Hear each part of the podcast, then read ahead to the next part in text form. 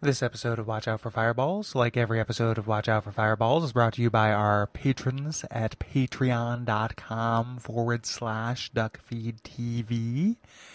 Uh, in addition, um, there are a host of great shows on this network. I don't know if you know that, but if you go to duckfeed.tv, you can find a bunch of awesome other shows like The Level or like Teenage Dirtbags or check it out Comrade.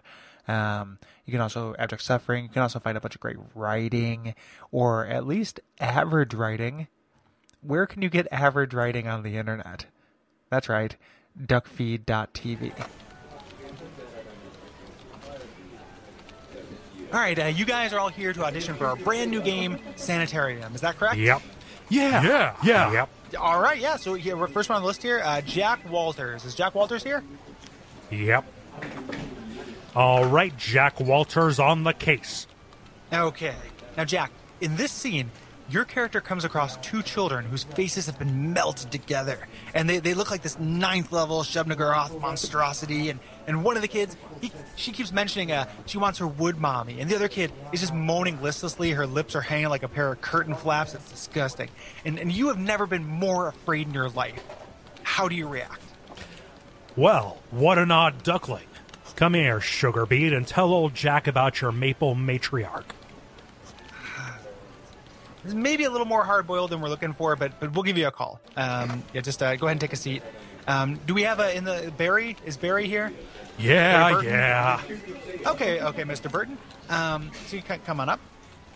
So in this scene, you're in a carnival of tears, and a group of deformed circus performers, uh, cir- deformed circus deformers, circus. Uh, they're all living in terror because this mutated squid freak has been picking them off one by one. They don't know which day is going to be their last, and and you're this little girl, and in order to solve this puzzle, you have to help this ridiculous dog boy out of a cage by picking a lock with a tattoo needle you stole. You don't know if you're going to get caught.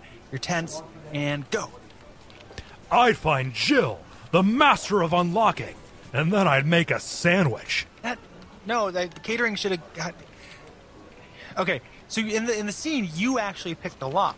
Um, you are the little girl, and and if it helps to call the little girl Jill, that's fine. I just uh, remember it's you versus the lock. You're picking the lock, and go.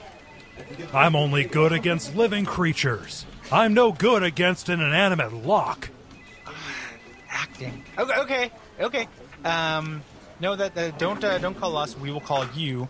Um, ah, Slim Pickens. Uh, uh, you, yeah, uh, buddy, the janitor. Um, have, have you ever wanted to be in a video game? I'm not a janitor. I play a retro TV dad in the studio down the hall. Uh, never mind that, Ward. The uh, okay. Let's say uh, you saw somebody just repeatedly banging their head up against a brick wall, and, and blood is there, and it's breaking through the skull, and they've maybe got brain damage. Uh, how would you react? Diagnosis crazy. We have a winner. I'll call the studio, I guess. All right. I quit.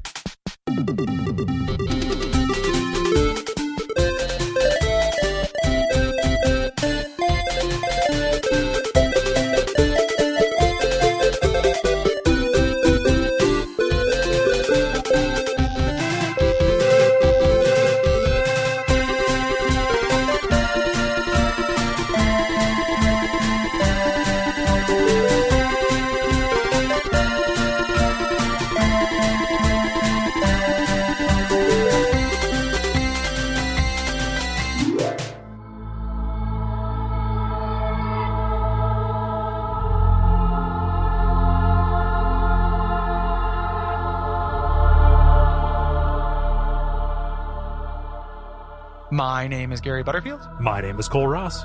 and you're listening to Watch Out for Fireballs. It is a retro video games podcast. Yes, and this week we are talking about Sanitarium, which is uh, an adventure game developed by Tr- uh, Dreamforge Entertainment and published by ASC Games for the PC in 1998. Mm-hmm. Yeah, and in this game, you play as a man who wakes up in a mental hospital covered in bandages, and you're stricken with selective amnesia and can't recall why you've been committed. You're really selling it with your. I'm, uh, I'm still, I'm still in the sketch voice. I, I'm, uh, I, I had a real bad headache all day, and then it kind of lifted, and I feel good. you got That'll, locked into that'll last about tone. 45 minutes, and then we're going to get to the Aztec chapter, and I'm just going to be moaning softly into the microphone as you read the synopsis. Uh, but for now, Well, now yeah. I'm so excited. I'm, I'm mirroring the energy of the game.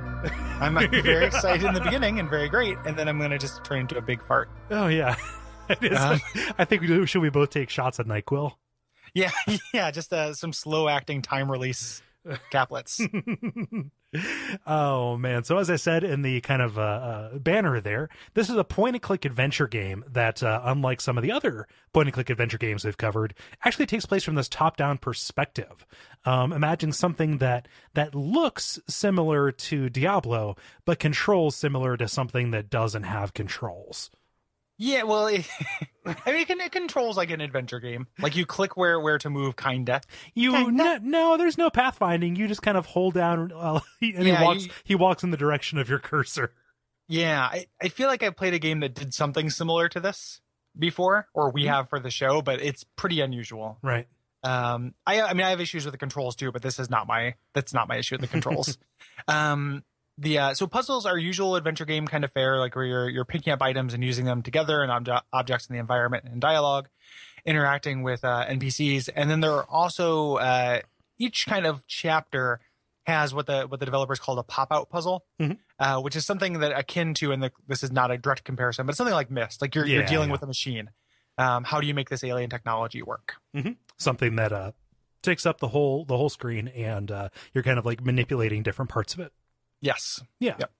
Um, and kind of the hook for Sanitarium is this uh, uh, complete atmosphere of surreality, right? You know, in in both the environment and uh, and the settings, um, down to the point where each chapter takes place in kind of a different genre of the story, or at least each major chapter. There are interstitial chapters that take place inside of the uh, sanitarium and around the grounds, but um, but yeah, you are kind of changing not just settings and genre, but also characters as well. Mm-hmm. Yeah. Um, the game is completely voice acted, and uh, I, I'm we'll we'll have to confer our notes and everything. The main character I think is terrible. I, I think the main character is an awful voice actor. I think the rest of the cast is generally pretty decent. Um, I, I don't like in the notes. Kole just has this is a problem, so I don't know what that, what that means exactly. it's it's mostly so this is the this this is one of those things where one of those times where my opinion of the game has uh has tainted this section of the notes Yeah. um i say this is a problem mostly because of the main character we are seeing these events through his eyes and instead of pulling like a survival horror kind of thing like a silent hill where he undersells it um he sounds kind of like uh Dan Savage if he just randomly enunciated words. to me, he sounds like um like a like Ward Cleaver. Like Oh. he sounds like he sounds like a narration for a 50s like a serial or something like that. This is the kind of cereal you need. Like it's, it is he's very enthusiastic and flat. And I think what they were going for was that kind of you know, not necessarily Silent Hill like everyone's disaffected, but like a surreal kind of tone to this. Mhm. I don't think it works with him.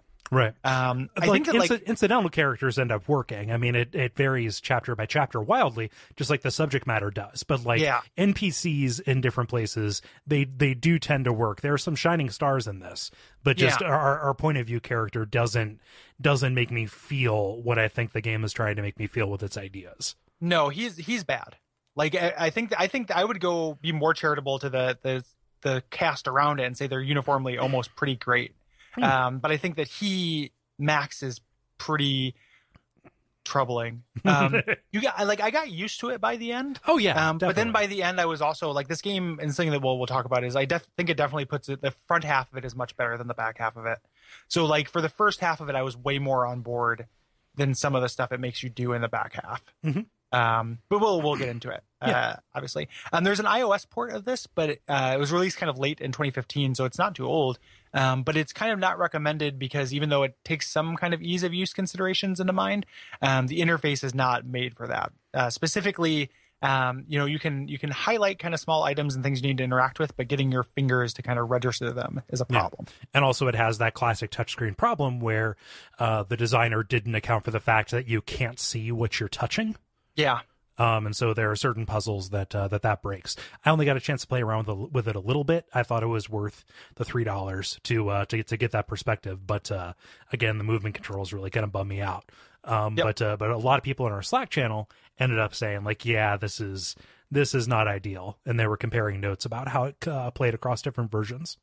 The um, another real quick technical uh, heads up that we'll give here is that, uh, and I don't know if this was a problem for you, but it's a problem for me.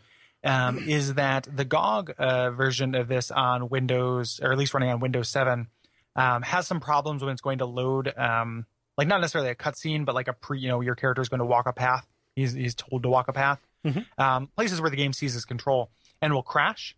Um, and the trick behind this is to have other things running. Like you need the computer to think about sanitarium less. So like the solution I found was to have like a couple browser windows and DOSBox running in the background, Oh yeah, and then it ran perfectly. just start But- folding at home. Yeah, yeah. It is. It's a weird problem. So that's a. If you're having a problem where this game is kind of continually crashing, Mhm. that's probably it. Yeah, for for a long time, the GOG version of this would only run on Windows XP. Like they took forever to get this thing uh, compatible on more recent uh, operating systems. So I could see there being uh, some stability uh, things. I'm not sure about the Steam version, um, but I imagine it is a similar a similar kind of deal. Uh, th- it didn't happen to me. It only happened once. Um, where I got like a game ending bug, and that was uh, I lost about half of the progress in the Aztec chapter. Mm, and that, that's a good chapter to lose progress on. I know, right? It's real fun to watch that that that non charismatic idiot like crawl across the screen, you know, as the slowest character in video game history. no, he's made of stone. Yeah, I know, but like he doesn't like that's the kind of detail I'd like to have fudged. Um, the uh, uh, and and the uh, yeah. So if again, if you're having that problem, you know that's the way. I lost some progress too, but it was thankfully pretty early on. Mhm. Um, but adventure games don't have great replay value. no, so no. like going through things again and like just talking about it as a generality, like the like to me like the voice acting is annoying, and I think that this is like a milder version of a reverse Mega Man Legends. I think I like this game more than you do. Yep.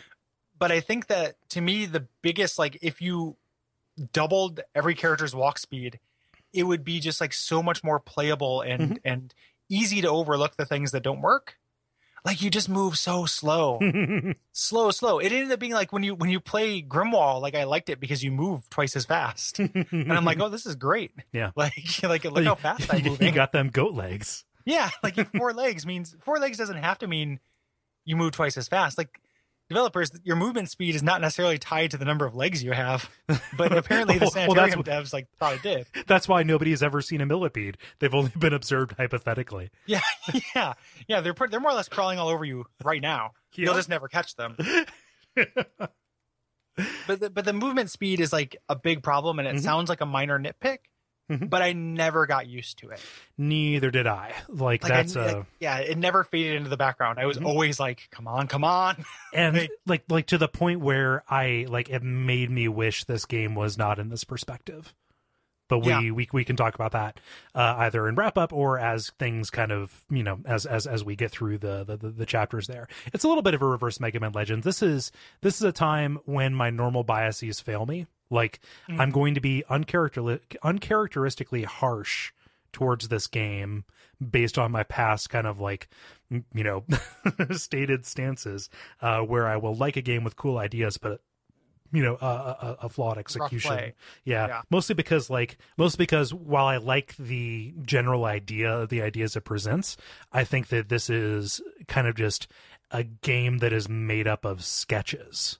Like this feels like a first pass it's made up of it is the vignettes are actually like so it's interesting like i read a postmortem kind of thing on it and that is the idea like a bunch of people got together who had a bunch of ideas for a game and tried to come up with a framework that would contain them all Mhm. um, which like sounds like a bad idea and probably is a bad idea like if some of those if all of the individual ideas were as strong as the strongest ideas in this game Mhm. i would think it pulled it off Yeah. like i would be like this is cool i like that i'm going like there are cool things to that hodgepodge nature. Like i like that if you don't like an environment or kind of tile set or something like that it will end soon enough. Oh yeah. You know like I you're dig going somewhere too. else. Like that's super cool. If i just wish everywhere that i went was cooler. Mhm. not everywhere but like about half the places were cooler. And the ones that are cool like are really really cool Mhm. um i think. So it, it is it's a little bit of the opposite thing where it's like it, but I also don't think I think it played quite as bad. Like when you say um, you wish there was in a different perspective, what do you mean? Um, I really just don't like the fact that it's overhead. I think that takes a lot of the uh, it takes a lot of the drama out of it honestly like i kept on picturing what if this was presented from the side with kind of like larger objects with kind of stronger composition like a top down game for me is kind of about you know the, you, you choose that perspective because you want to emphasize the relationship between things in space and it doesn't really matter what those what, what those individual things look like. Now there are some kind of cool set pieces but think about just how heightened everything would be if it was not this kind of pre-rendered over the overhead kind of like at a distance kind of feel. Like i i realize i'm asking for it to be a different thing. I just don't understand why it was overhead I don't under, really understand why it was overhead either, but it didn't like the the individual kind of like I think that the graphics of this game are actually kind of good. Hmm. Like I think that the the indiv- like I understand what you mean, right? Yeah, like I, I feel like close... it has a I feel like it has a Donkey Kong Country problem. Wow. Yeah, yeah that's harsh. the uh, like like just because Donkey when you start bringing in DKC, like that's that's that's a that's a nuclear option when it comes to talking about graphics. Um, I, I like so if your point being that like you know, you get to the abandoned pumpkin patch and it's full of, you know, murder owls, you know, or murder crows. Mm-hmm. Like that would look cooler if it were from a different angle. Yeah, it feels like, like a more it, artistically chosen angle. Yeah, it feels it feels like a missed opportunity to me. It's like I, I can't get scared looking at a map you know yeah. and like this is a horror game and this is an adventure game that is you know trying to get a story across and like for the ambition of what they're trying to get across like in the text um, it really just it seems like a missed opportunity that they didn't lean into it, you know, in, in a way that was actually kind of conducive to that idea. It just feels like such a such a fundamental mismatch that like I, I kind of only can appreciate what happens here on like an academic level. Yeah, I, I guess maybe um, for me it was easy for me to uh, kind of do a bunch of mind's eye stuff. Yeah, with that like it, it reminds me and i'm not trying to do again this is the next three, like we're gonna have three episodes in a row with the Mega Man Legends episode and the next one that are all dance around some themes on accident, right? like we we did a bunch of late '90s games in a row that are from a period of time where we both played games, and there'll be some recurring things. But like, so I don't want to chalk it up to my general like proclivities for for games that take place from this perspective. Mm-hmm. But I do have that. Like, it's very easy for me to make a jump or like kind of see something like that, like see action figures moving around on a on a map and put myself in their perspective. Like this, and I'm not. I'm not trying to say like I have the gift of imagination. And yeah, I can, no. I was. I was going to come in and say like, yeah, that just it just it seems like a failure to me yeah yeah I, I, don't i don't think i i would have been interested to see the game that you're it's it's more about ameliorating the the negative like i don't mm-hmm. disagree that it's a negative i think that it probably would have looked better with with set camera angles mm-hmm. or even just like in like a like a, a shadowgate style like give me mm-hmm. one oh, yeah. really creepy picture of, of each area mm-hmm. um you know because they and the, when they do use like navigation like it's not I, I mean i think that's why they did overhead because they wanted to have these kind of like you know navigation. Sections. But and, those aren't those are pretty weak. And like if they if, if if if they edited this if this was if this was anything beyond a sketch or a first draft they would have gone back and taken those out. I it's see it's it's it it's not like I, I think they wanted this. Like hmm. it's not an accident. It's not a sketch or first draft. I think that they just were misguided. Yeah. Like they they wanted something that they didn't know yeah. you know would be kind so, of rough. so when i say sketch or first draft this just feels like it to me. Like, yeah. like that, that's what it feels like. It just it could have used a little bit more time in the oven. Well, definitely could have used like more vocal takes or a different vocal actor on that guy. Like the, uh, but I think that the uh, with with the the overhead like that bothers me. And you're right when you say that like the relationship of space between things is never important. Right. Um. So I think that like I mean if I had to like Monday morning quarterback it like I think that they have some of these you know areas that the surreal like so like specifically like circus island like seeing more of that makes it look like you know if you just saw that as individual scenes you wouldn't necessarily get the the sense that this is actually a really small tiny contained thing where like mm-hmm. parts of it are being you know uh flooded from the outside or what have you so i can kind of see what they want but like i think that the version you you know you're you're calling out probably would be better yeah. it just didn't bother me as much i guess mm-hmm. Um, but largely because other things bothered me. Like I don't think this game necessarily like holds up great. I like I have some affection for it, but Yeah. I don't. It's hard for me to call. It's not an unqualified success by any means. So, so I'll, I'll I'll throw this in here just so people can kind of get some background on on where we're coming from for this. What was your like? What's your experience with this game? Um, this was uh, like pri- pretty ideal, like pretty, pretty much in the, the you know the most uh, favorable way. Um, I played it with uh you know with my buddy Derek, who I talk about all the time, who introduced me to a lot of PC games, and uh, we played it together. So we did that adventure game thing where you just kind of you know one person sits over the other person's shoulder and suggests things to do. Mhm. Um, yeah, and played played through it that way, and it was really fun.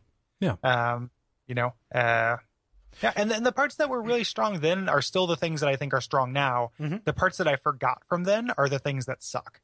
right. You know, so and that's always the way. That's the the way that whenever you revisit a game that doesn't hold up, Mhm. you know, the things that, like it's like like something that I've had to like. Hey, people who get mad at me for not liking things, I have to deal with it too. like there are things that I forgot about that suck, and then on revisit they suck. It's okay. I'm still standing. It's all right, guys. Yeah, I'm You'll still be- here. Look, I you'll be back survived. again. Yeah, I'll, I'll live. I'll live another day. Just because something I used to like when I was little doesn't quite stand up, doesn't mean I'm hurting. It's all right. Gary, like, just be careful. The sirens are gonna flip on, and they're Yeah. gonna come after us. They're gonna take our opinions away. Yeah, they're gonna take our, our podcasting license. Like I, I didn't put four years into podcasting you to, to have some bigwig come and tear up my diploma. Um, But- God damn it, we had a Squarespace. you can't do this to us. oh, that's funny.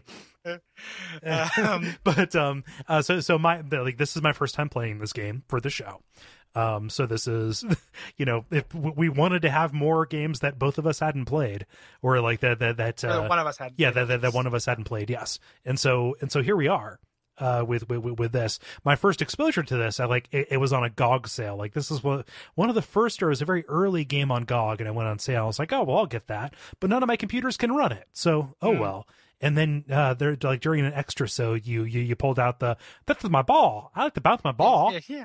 Yeah, ball, and, uh, yeah, and then just it's kind of always been like like waiting at the threshold um to be on WAF ever since it was on a poll. Like I'd looked at this and you know done all the consideration, done basically done everything except played it, and so you know I I probably had a less ideal uh you know kind of version or approach to this.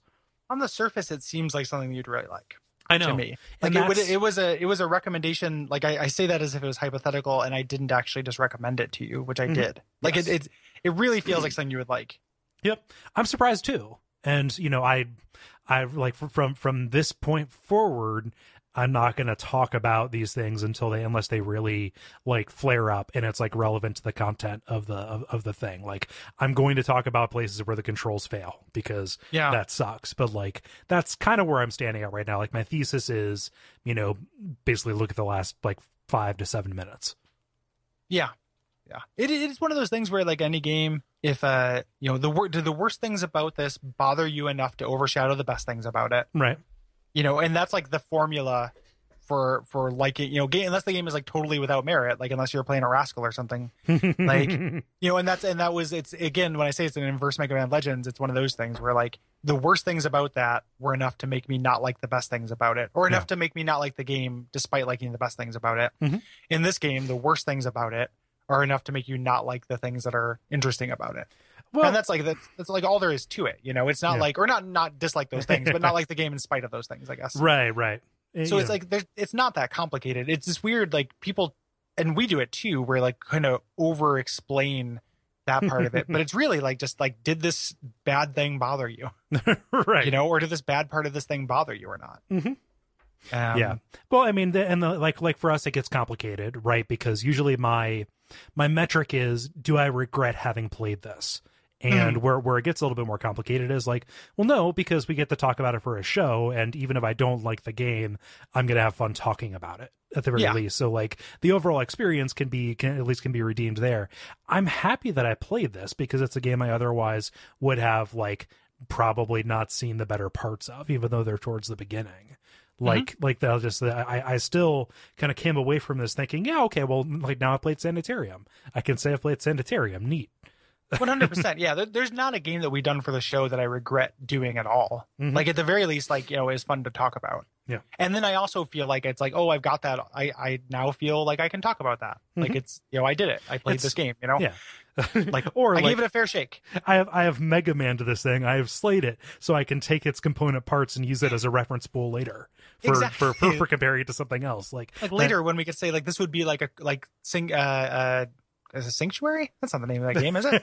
what, what am I thinking? What, uh, sacrifice. sacrifice yeah the um i, I kind of mixed uh, sacrifice and sanitarium um you know this this would be like sacrifice if it did this you know like some somebody's gonna do that formula right Mhm. and it's i'm gonna know they did it right because i'm gonna compare it to sacrifice Yeah. you know and that's that's great you know i'm not hurt you know like i'm i'm better um yeah. Anyway Yeah. Anyway, um, so so adventure game rules apply. We're not going to talk about the whole plot because that comes out in the wash. Um, but we are going to talk about the setup. Kole, hit us. Yes. We open up with a cutscene of a man whose face we don't see. In fact, we never really see his face until the end. And he's talking on the phone with his wife is in this lab and he's saying, I've done it. I've had an idea. Uh, I've finally cracked the code. And then he's rushing home and uh, his car flies off of the road and you know over a black screen we hear the, the the first responders coming in and saying oh you know you really shouldn't have stolen that car. Well wait a minute Yep. that that doesn't line up. That was my car. I was driving it. What? And so Yep, and, and the surreal nightmare begins. yes with, with with these incongruities and these small details uh, that are going to pay off later um Yeah. we enter the tower cells. And boy does this opening scene cut a, a really cool silhouette I think so. yeah Like I, I, I like this first chapter. I mean, it's really, it's really short. Like Yep. it's not, there's not too much to this. Um, but the, uh, like the, uh, we we've got our, our main character here. We kind of see everyone around him, and this Mm-hmm. is a place where like I think the you know the third person camera at least is kind of interesting because yes you are kind of not claustrophobically, whatever the opposite of that. agoraphobically Yeah, agoraphobically surrounded by this this these weird set pieces and, and characters.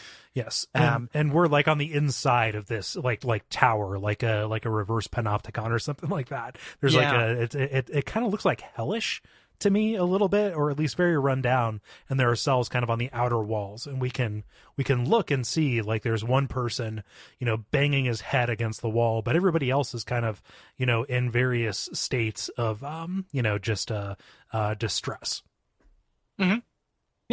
Uh, the the uh, it's either they're kind of rocking on their knees or they're you know there's that guy. And the um this is where the voice acting like does its its thing right? Like here's the thing i was talking talked about at the end of the last episode where you look at the guy banging his head and he's like diagnosis? Crazy. And it, it's it's such a bad read. Um but this the guy banging his head there's a part like the kind of um the animation this like uh uh you know planescapian like uh these are little little characters kind of going through these little gif loops Mhm. you know actually works to its favor. Like when things just kind of move in a repeated manner yeah, in this kind of like uh herky jerky kind of way i think it actually helps add to this atmosphere. Yeah, and when characters have idle animations um i think that that actually works. And like there's a whole lot of this stuff that like is dreamy weemy yeah. um, you know, the whole thing is dreamy weemy, so it's like you don't have to worry about why this guy hasn't literally collapsed his skull yet. Eh, he's he's a he's a sketch. He's a you know a portrayal or a suggestion of this thing. And what's cool is everybody that you talk to, uh, they're they're kind of talking about these very strange details, right? They're they're they're talking about witch doctors, they're talking about pumpkin patches and robot bugs, um, and it kind of seems like oh well, this is this is just very imaginative flavor text. Uh, but that like in going back and looking at these notes, I didn't realize how much foreshadowing was being done right from the jump. Yeah, and there's that's a that's a, going to be a thing in every chapter. Right. So like every recurring kind of leitmotif of of things is there for a reason.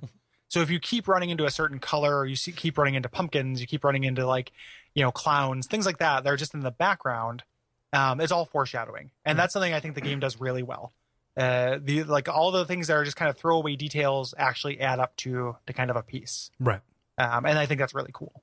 Mhm. Um, so, so you're kind of uh, you know heading, you know, just kind of making the only way you can, you know, make your way through here. It's very direct. Yeah. Um, and uh, you uh, is this you had to take that little bridge? You you extend a little bridge. Yeah, well, you, you, you have to. Uh, well, for, first you uh, you you see this uh, this angel statue, right? That kind of gets Oh, yeah. get, gets lit up, and this is kind of at the center of the composition here.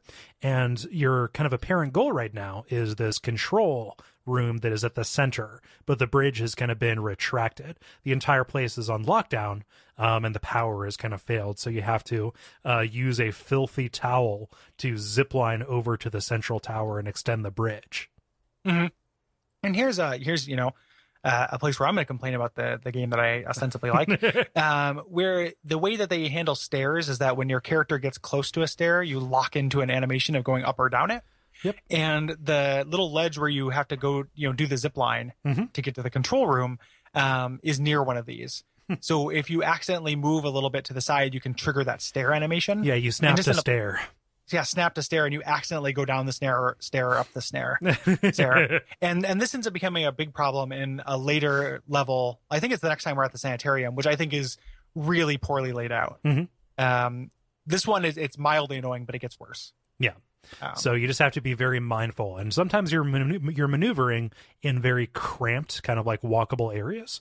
Um, Mhm. With this kind of, uh, you're you are making vague suggestions to an air hockey puck as to Mhm. which way it should go. You're like, you know how you control it. Your cursor is like a, it's like you're you, you've got like a like a doggy treat, and you stand to one side of Yeah. Max, going, "Here, boy, here, come on, come on, over here, and, this and way." he, he heads in that direction. It's like, hey, you Pikachu. it's hey, you Max. Max's Hey, you dog's Max. Yeah. The um, my name is Max. We we know. Uh, the, uh, Philip, Philip, Philip. Oh man, Um, I'm, sure that was like a Mega 64 thing where people could only say their names. oh yeah. Yeah. So, Um, if um, not, we're saving it for the gold and silver episode. because that idea is a hundred percent. I know. Um, yeah, vintage. Uh, Yeah, the, the joke is not uh not from like 1998 or something like that. Very old, it's like this 20 year old uh, piece of humor. The um, so you get into this little um, and uh, I like this uh, central tower because it really shows you that like this is not a real world building. Mhm. Like at first I thought like oh you start out in this place and then you actually go to the surreal landscape, but it's really like the whole thing is super surreal, dreamy weemy. yeah, Because no no no insane asylum is laid out like this. even even from the get, I was like, oh, I'm in hell. I'm dead. Yeah. like this is this is purgatory. And so what's funny is like when you go and read about this, we're gonna be talking about the story as though there are twists to this. But Mm-hmm. but like the general conceit, which is, wait a minute, I'm with crazy people. Am I crazy? What I'm seeing isn't real. Um, it- it's it's kind of I I don't know. Like, am I being unfair to say it's cliche? Like this is this is like Jacob's ladder kind of stuff. It's cliche. Yeah. Um, it's not like something that was I saw it in games a lot Mhm. when I first saw it. You know, so it's definitely like a genre cliche, but it was one of the, if not, I'm not not going to say it's a first for anything, but Yeah. one of the first times I saw it in a game. Yeah. So like it was cool for me in that respect. And then also I think that the execution with the like the real world stuff bleeding into each dream in interesting Mm-hmm. kind of ways with the, with the foreshadowing, I think is actually really well executed. Yeah, I think like the closest, uh, the closest like referent for this would be uh, like I have no mouth and I must scream, where each Mhm. level literally is like a personal hell. Like Yeah. these people, you know, contrary to like, oh, they're actually dying. Um, they wish they could die, and they're Yeah. being kind of being brought to the brought to the brink. But yeah, you're right. This the, the this central tower, it really does like, oh, this this doesn't make any sense. This looks like something out of uh, what was that terrible PS2? I guess it wasn't so terrible. Um, you know. I, I forget the name of it. I would need to I would need to go take a look. But uh, but you're right. This is like um um like a Tim Burton like mad scientist fuck fantasy. You know, like it's just like some kind of like, oh, this is where Edward Scissorhands' grandpa lives. Like we've seen where his dad lives, like this that kind of thing. this this is his Warren, his his Yeah. scissor hand Warren. Yeah, this is where he where he harvests his hands. Um, inside this tower, you plug in this VCR and you get this video of yourself talking to a Dr. Morgan, yes. and uh, and he says it tells you what happens, but it doesn't sound right to you. He says you stole this car and damaged your face in the crash. Mhm. Um, but you end up uh, inside, you know, that short circuits and, and everything kind of goes out, but you get this key to this angel. Mhm. Um, the angel has a little lockbox uh, at, at its base. Yeah. And uh, yeah, Yep, it's at it's at her feet, and she she she wakes up and is like, "Hey, can't you tell that something is wrong?" Yeah. Because because like the the the, the light of heaven is dim or something like that. Yeah. And then she wraps you up in her wings and teleports you. um, to chapter two, which I think is the strongest ta- chapter in the game. Um, not necessarily puzzle wise, but I think this is where the atmosphere and voice acting and everything really works. For sure. Like I find this genuinely super creepy, and it, you know I did when I was young, and it stuck with me. Like the things when I think back on this game, I'm not remembering Grimwall. This. Yeah, So- and uh, by this point, I'm still with the game. Like I'm still I'm still looking past the uh, my, my my quibbles with it. Yeah, because this is super cool. This is uh, chapter two, the innocent and aban- the innocent abandoned. Yes. and uh, it does it. You, you wake up in a creepy town, um, where again, like I think this is kind of where some of the perspective works because when you get there, you're immediately surrounded by detail, Hmm. and like it's it's odd detail, you know. So you drink it in kind of all at once. I think that like if if the perspective does anything, that's what it does. Yeah. Are these kind of shock moments when you first get into a level and there's weird shit going on? Yeah, and if Um, if somebody is if somebody is listening to this without having played it or seen video of this in action, when we talk about this being a level, like each of these is like a single screen, like with maybe one or two things at the end where you go into a dungeon or something like that, um, and you, you know it's go, a- going it's not inside a single buildings. screen it's like a single map. Right, so like you, you scroll the edge yeah. of the screen. Like saying it's a single screen makes it seem way smaller than it is. Yeah, um, like it's one map you, you scroll uninterrupted from one side of the map to the other with some interior areas but even interior areas are on the same map. Right. they do like a fog of war kind of thing. Yeah, but uh, but you can kind of get you you you drink in um, the detail of this uh, of of this town, um, and you notice that you are kind of surrounded by these by these little kids with no with no adults in sight. And as they speak with you, and as you see their portraits, and as you observe them uh, with with Max's weird little voice, oh, he's not Max yet. Sorry.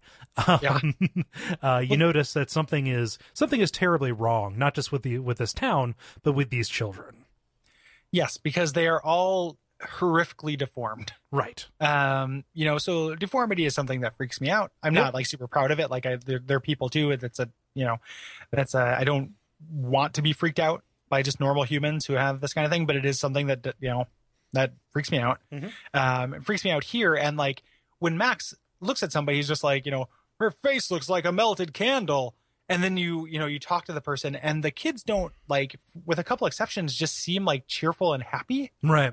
And the the kind of contrast there really works for me too Yeah. like, nobody like there's a there's a girl where you talk to her and you're literally like what happened to your face and she's like mom said mom did this aren't i pretty like she's like super you know yeah and she just like the the graphics on the close-ups like the portraits of the children are pretty great Yeah. um, i think Mhm. uh and and it lends to that like super super feeling of an ease. Yeah, you've you've walked into the middle third of Lord of the Flies.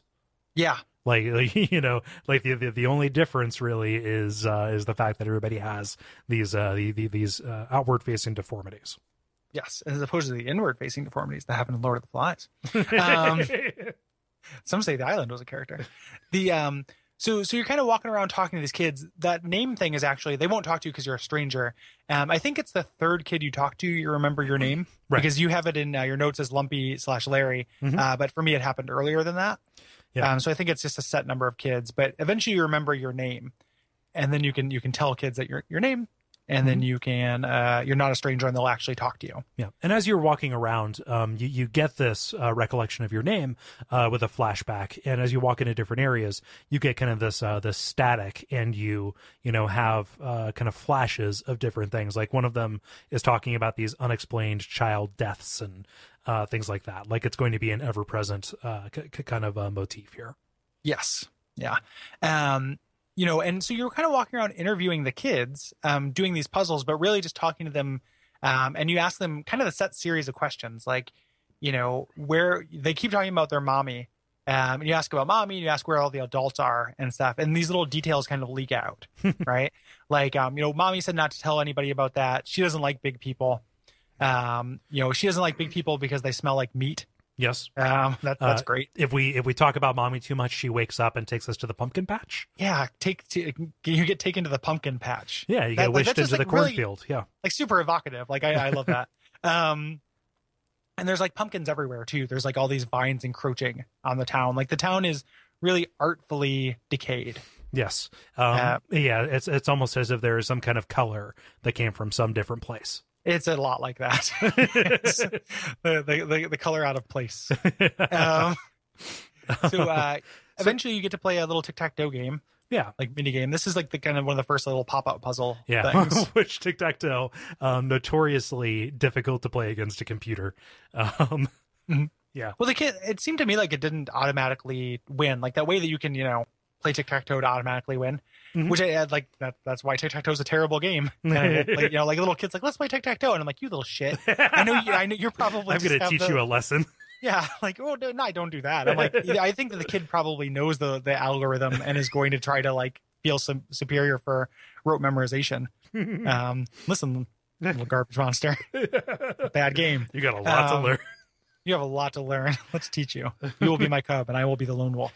Um, Where you been hiding this boy? this is a good boy.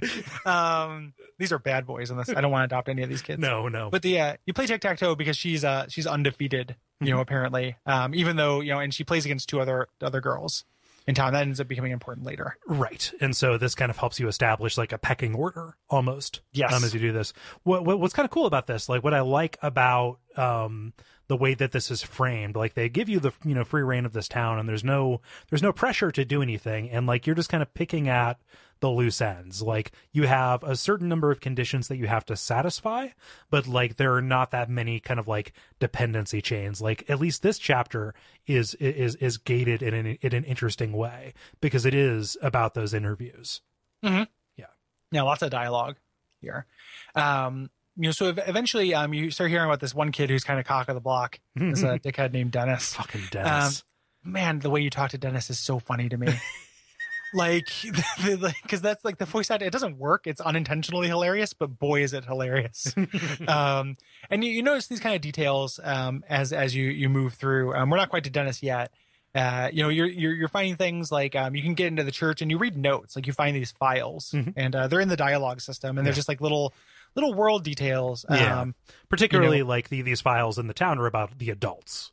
Yes. Um, you know, and you kind of start piecing together what happened to this town. Mhm. Um, like there was a preacher, um, there was a meteor that hit, and uh, and then that's all we really know at this point. Mhm. Um, eventually, you find Larry slash Lumpy's uh, diary, and uh, you know th- that's that's you know I think this is kind of a spot of good writing. Like uh, you know, it, it reads like a kid's you know a kid's diary. Like today was a bad day. Mhm. Like th- this happened, this happened. You know, Oh, I thought that was it- the, uh, the the diary of the dead girl.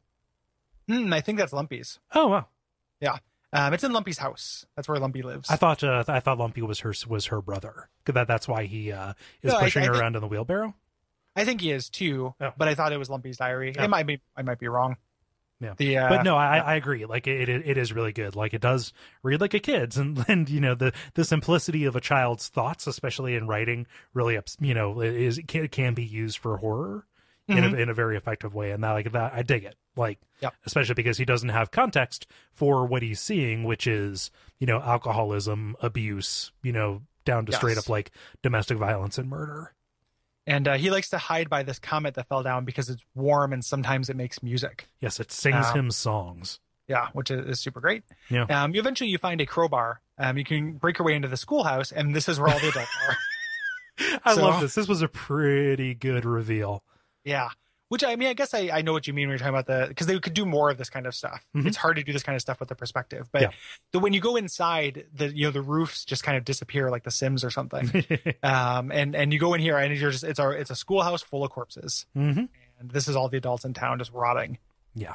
Um, yeah, Yeah, and it's funny because because uh, uh, when you start playing hide and seek with the kids later, one of them hides in here, and he's just kind of like, "Yeah, no big deal, whatever." when, when you come in, you go, "What a hiding place," or something like that. Like you you have a, a typical Max like flat line, A maxism, read. a maxim.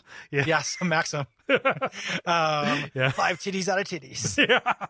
like here's the hottest deformed faces of the season. Um, hotmom.com. Hotmom.com. I wonder if that's taken. Um, Yeah. that was probably 1995.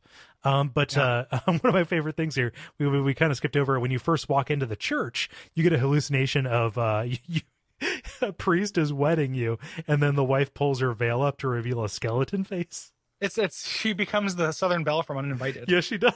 Yeah, you got to use that ghost be gone on her. Um, Yeah, but, but uh, you find the room full of corpses, and again, you're getting a better, um, a kind of a better sense of it. There's one kid uh, named Timmy who's just down by the fishing hole, and uh, he is kind of like he's on the outs. Like he he he doesn't go in with the other kids, but he he observes at church, and so you can um, get his fishing pole by throwing a rock at the bell. And boy, oh boy, finding this four by four pixel rock. Um, yeah, that, that's a real this stuff. problem.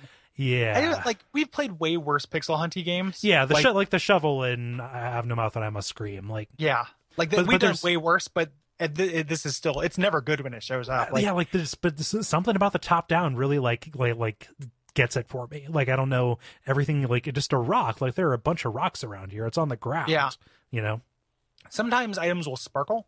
Um, I don't know what that's tied to. Right. So, but like th- some things will you can pick up will sparkle, but like having a highlight interactable objects Hmm. button need like should have always been an adventure game thing. Yeah. Like because what's the like what's the the the upswing to not doing that?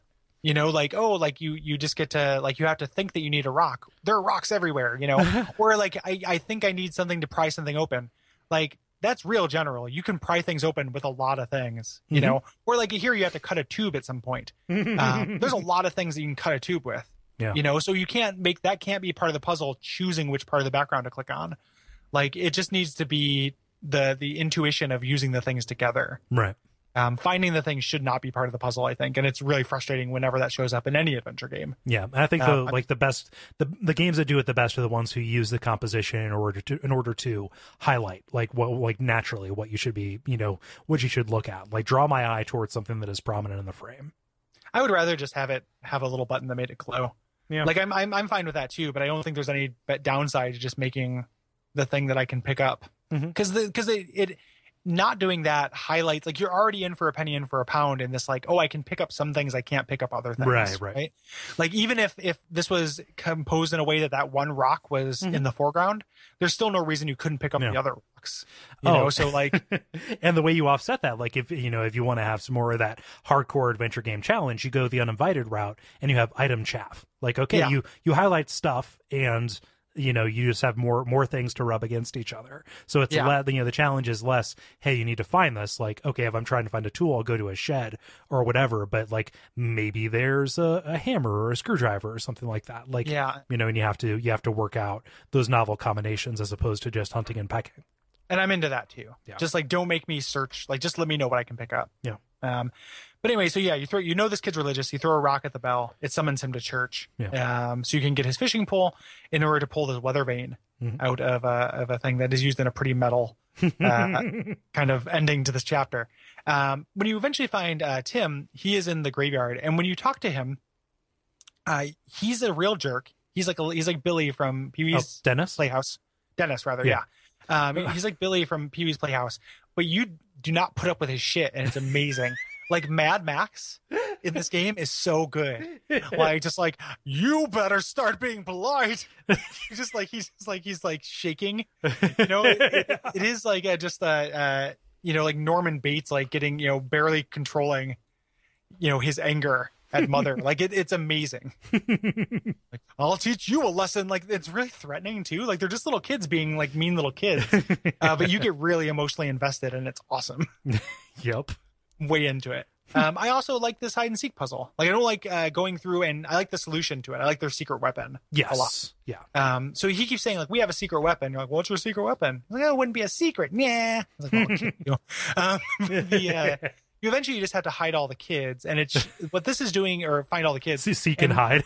Yeah, see, see. Ooh, you should you should hide there, and you should hide there. there, and then later, um, I uh, you find me. The um, but uh, the idea I think is trying to make you explore all the corners of this map, Mhm. and they're trying to make you want to do that in the future levels as well. Hmm. Like it's trying to show you like the ways that it's going to put things behind things sometimes. Hmm. Um, but anyway, so you just go around and hide them. None of the kids are really hard to find except for the secret weapon. Yeah. And the trick to the secret weapon, you you know, you ask all the other kids about it, and they're like, "Oh yeah, she's been hiding for a long time." And it's like, "Oh shit, she's probably dead because these are fucked up crazy kids." Yeah. Um, yeah, And, and you, you you have to have discerned. Okay, one of these kids, their sister died recently. It's uh, you know she's related to Larry. You need to know Larry's last name, and you have to go to the graveyard and examine uh, one of the uh, one of the gravestones in order to determine which one you need to dig up. And uh, boy, oh boy, is there just a child skeleton uh, being Yep. pushed around by a, in a wheelbarrow by Larry. yeah. Yeah. Um, it is uh yeah you you and you can't just say like yeah I found her she's in the graveyard. You Mhm. actually have to bring her the corpse, just like dump it on him like there I found it. like, Dennis showed you. you piece of shit. Um, so the uh eventually you know after you do this, what do you get for for doing getting? Oh, you get the key to the store. Mhm. Um, and then the key to the store gives you what? The key to the store. So there are two rooms in the store. Uh, one is the storeroom that I Mhm. think has more uh, has has more documents, and uh, the It has foreshadowing. The storeroom Yes. has a has a wooden uh, box for it that will show up later. Hmm, okay. Um, and the uh, and the actual uh, store part of it, um, you you know what? Uh, I don't know.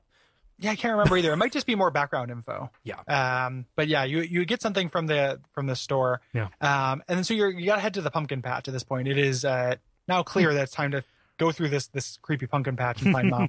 Which you get to by uh, Uh, this is great. This is so stupid. yep. Uh, you talk to the kid who liked to bounce the ball.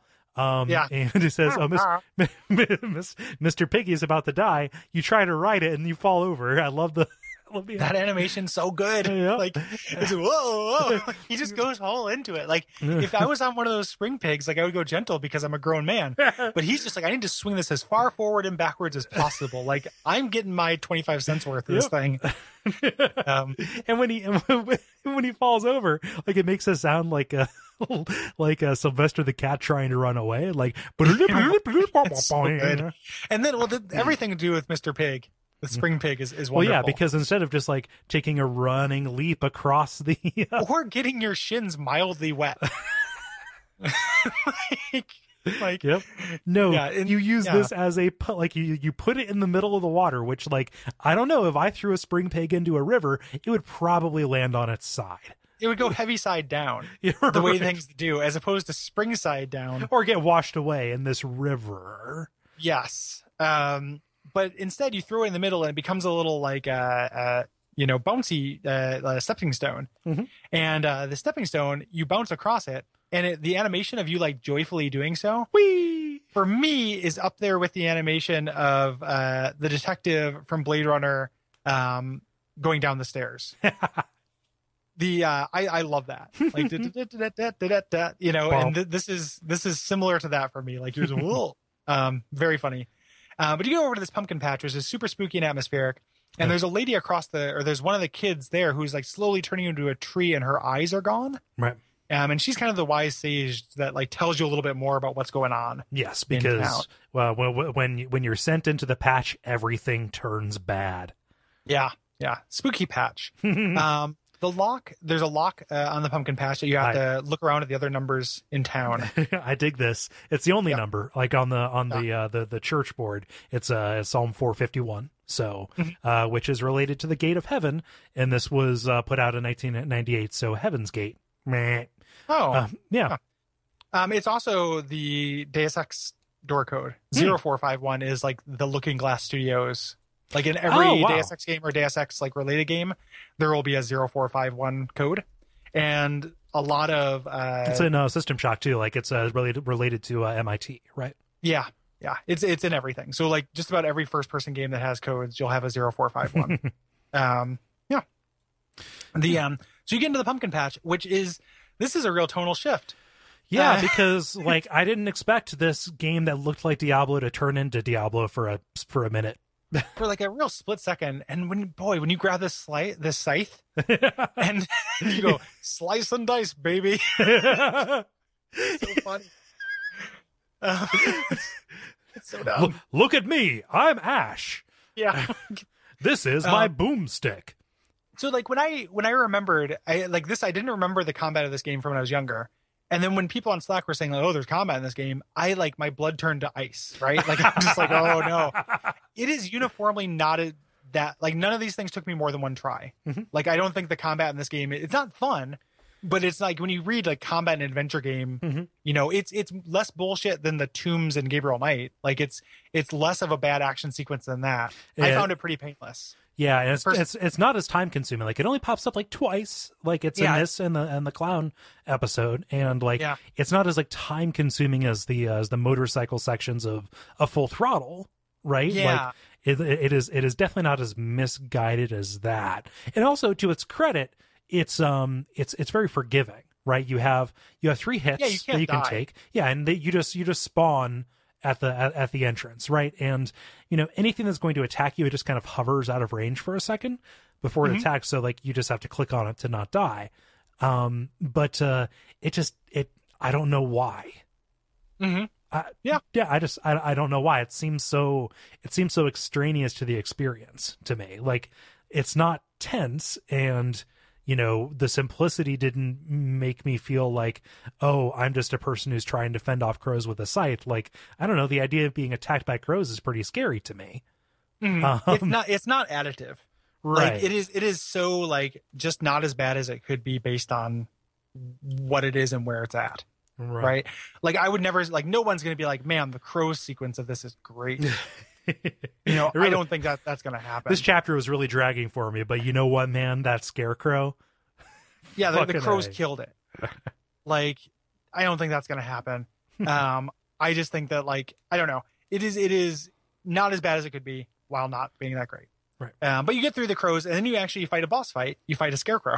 um, and the scarecrow is has uh the, his like his tomb or whatever his his cross is surrounded by these pumpkins you have to hit and it's really kind of a g- game of keep away you he moves slower than you do right. you go around in a circle killing all the pumpkins and eventually you can kill him Yes. He equally distributed his phylactery into all of those pumpkins. into eight pumpkins that he left right next to where he sleeps because he's a bad lich um and uh, so you eventually kill him and you get to the barn and the barn is, is where mom Oh, is at after after you kill the crow, his little one-liner. I guess he thought it was better to burn up than to fade away. yeah what, who are you max what character are you um You're a mystery, Max. slice and dice, baby. um, the uh, so so you go into the the barn, which has become wall to wall with this gigantic like flesh pile mom. Yeah. So it looks like a shit monster. Like this is the Golgothan beast from Dogma. Oh sure, yeah, And th- yeah, this th- this is Mother. yeah, Um, and she gives us a little bit of uh, so so so she came down on this on this comet. Uh, the local uh, pastor was terrified of her, but the uh, J- Jetta, um, La- Larry's dad and Carol's dad, um, all the, the the owner of the pumpkin patch, you know, where where the where this comet fell, um, you know, was trying to like protect it because it you know was causing his uh, his crop to come in really really really good. Um, but this kind of came to a head when he killed his his wife, um, and also ended up killing Carol as well. And this uh, turned Mother against humanity. She saw how depraved we were, you know, we and our meat kinds, you know, who do nothing but devour each other. And so she has endeavored to save the children by uh, transforming them into plant monsters, making them more like herself. yes, yeah. And and it's not just that uh, that Jetta did this, or that you know, it's also that the town turned a blind eye. Right. You get that, like she talks about how like like this had been going on for a long time, and there are some other references to that as well. Um, and it's kind of speaks to that small town, like you know, nobody puts out you know airs dirty laundry. Right. kind of thing. Um, the way you kill a mother is kind of great, I think, um, which is by hooking up, uh, sticking that weather vane into the meteor, hooking it up to a generator with jumper cables, and then uh, you know you have to go sluice some gas. Yeah, so Uh, you, so you have to go, you have to go cut a hose, slu- uh, uh, siphon, some gas. Well, we didn't talk about the car crash, like where you get the gas. There's a car crash just on the beach in a really surreal kind of, uh, you know, where Mm-hmm. Yeah. did that come from? Yeah, Yeah, drive from the sea. Um, it's just a little dream element there. Um, and uh, like just again, like they, they they they lace in some nice details. Like when you examine, it, it's like oh, it smells like gas. And so Mhm. when you need gas, like this is this is pretty well signposted for what you need to do. They also give you a shortcut so you don't have to go back through the pumpkin patch. There are a couple of Dark Souls esque like shortcuts in this game, which I really like. Yeah. Um, because I was I was like, fuck, if I had to go back through that pumpkin patch. um, yeah. So you so you head there, you, you fill the generator, you do that, and you fry mom. Yes. Um, by by uh, hooking her up to that that thing, and uh, you freed all the children from this. Um, if indeed they need to be freed, and then uh, and then that's it. That's it for the chapter. Um, Yeah, Maria's waited for you, and then as you step through the tunnel, you wake up, and uh, Yeah. uh, there's a cutscene at the beginning of chapter three, church and courtyard, where where Morgan is trying to kind of like wake you up. Not Morgan. Yes. it's not the main character of Yeah. Darkstalkers. yes. Mor- Morgan is trying to wake you up. Yes, please. Um, Mm. uh, and Maria, we you know who's waiting for you is the girl who has her eyes removed. Yes. Um, who is the pumpkin patch warden? Um, so we enter into church and courtyard, which is one of my least favorite chapters in the game. Yeah, it's Uh, it's a little like interstitial. Like so I don't that like what do you think these short little like sanitarium chapters do for the pacing? Um, I don't know. Like I think I think the idea in these usually you're getting a, a little bit more of Morgan, Mhm. right? Like Morgan shows up in these, and that's where you're getting the kind of like this is not reality, but it's closer to reality. Mm, Right. Um, so I think it does some stuff in like you're kind of taking turns getting background on Max's life, right? So like when you are in the the dream, the explicitly dream chapters, there's a lot of stuff about protecting children, um, or like a disease facing children. There's a lot of stuff about like clowns and and these kind of uh, you know that theming. And then when you are in the sanitarium chapters, um, you're learning more about what is actually happening. Mhm. So I think that they both serve kind of a purpose. When you say pacing, like I don't think it hurts. Like I like because if you just went from, I mean, I would be down for just one surreal vignette to another. Mhm. Um, but uh, or vignette, yeah, vignette. Vignette is the that's almost the donuts from Gabriel. Knight. Yeah. Um, yeah, uh, vignette, one surreal vignette to another. But I can see the argument for toning it back a little bit. Yeah, so I'm not I'm not sure, you know, that that, that I'm against this. It's just weird how some of them are shorter and some of them are longer. There's The- a, there's like a the- weird yeah there's a weirdness to that, and almost uniformly the ones that are longer are too long. I think. Yes. like I would not have short I would not have lengthened the sanitarium chapters. Um, because you you want to get back to that weird shit. Um, the other thing the sanitarium chapters have for them is that tends to be where the my favorite kind of pop out puzzles are. Mhm. Um, like the weird machinery things, which I Yes. I like all those puzzles actually in this game. Mhm. Um, there's not one of them that I think is shitty. So, um, I mean that, that sounded like a challenge. Like you just tell me it's shitty and I'll argue with you. I don't mean that. I, will- it's just I will uh, brook no criticisms of this, my favorite game mechanic. yeah, my favorite game ever. Like if, if you like a game, it's your favorite. If you just Yeah. if you say anything critical, you hate it. Um, the uh, no, I, I think those really work, Mhm. and those tend to be found here, and, and this chapter is no exception. Like that's the cool, that's the good puzzle in this, Mhm. this section. Yeah. So Um, chur- church The rest of it courtyard. is how to get an old man to stand up. Can you get an old man in a tutu to stand up? Um, Yeah. So you are you are in this uh, courtyard outside of this, uh, you know, uh, like just outside. Everybody's getting their uh, their sunlight time, and Mm-hmm. um, this is a chapter kind of about seeing some of these other these other patients and their crazily overblown like caricatures of mental health. Um, yes, you have, This did uh, not win an award for sensitivity to the mentally ill. Yeah. no, it didn't. You, you you got all the classics. You got the cannibal. You got Yep. the Elvis. You got Yeah. the sea Yeah. captain. the cross dresser. You know, this is an old man who dresses in a tutu because that's inherently mentally ill. Oof. Um, yeah, woof. Um, that's not my perspective. That's sanitarium's perspective. yeah.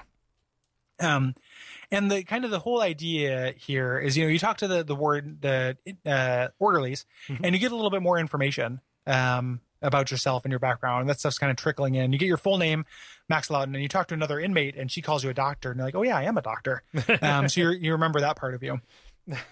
I love the idea of a of a blank slate person just taking on whatever people mistake Whatever. for. But they, they would have a terrible time at like Best Buy. Like somebody would just be like, "Do you know where the DVDs are?" And it's like, "Bam! Now I work at Best Buy." Fuck. no. you, you you get that too. I, I, I, used to get a- it all the time. I, I think it's like my my customer service carriage, like Mhm. you know, from working jobs like that. Yeah, And I used to wear a lot of polo shirts, so I think that's probably it as well. it's probably me too. But like I, I'll I'll be walking around. I was in a Best Buy the other day, and somebody came up to me, um, Mhm. asking me, "Hey, do you?" I'm like, "My my shirt is black, sir." Um, Yeah. But uh, but yeah, no, I uh, I, I have I have customer service face, which Yeah, It's resting fine, like- customer service face. yeah, so it's fine. Like I'll help you. Like I'll say, well, I guess it's over there, but I don't work here. yeah. I I will I will usually uh, help, but Yeah. yeah. I, I guess I do the same thing. Yeah. Um, I always resent it though because I don't want to look like. Especially it happens when I work at when I'm at Fred Meyer since I used to work there. And I'm like, Oh, don't God. you realize this? What kind of dark days those were?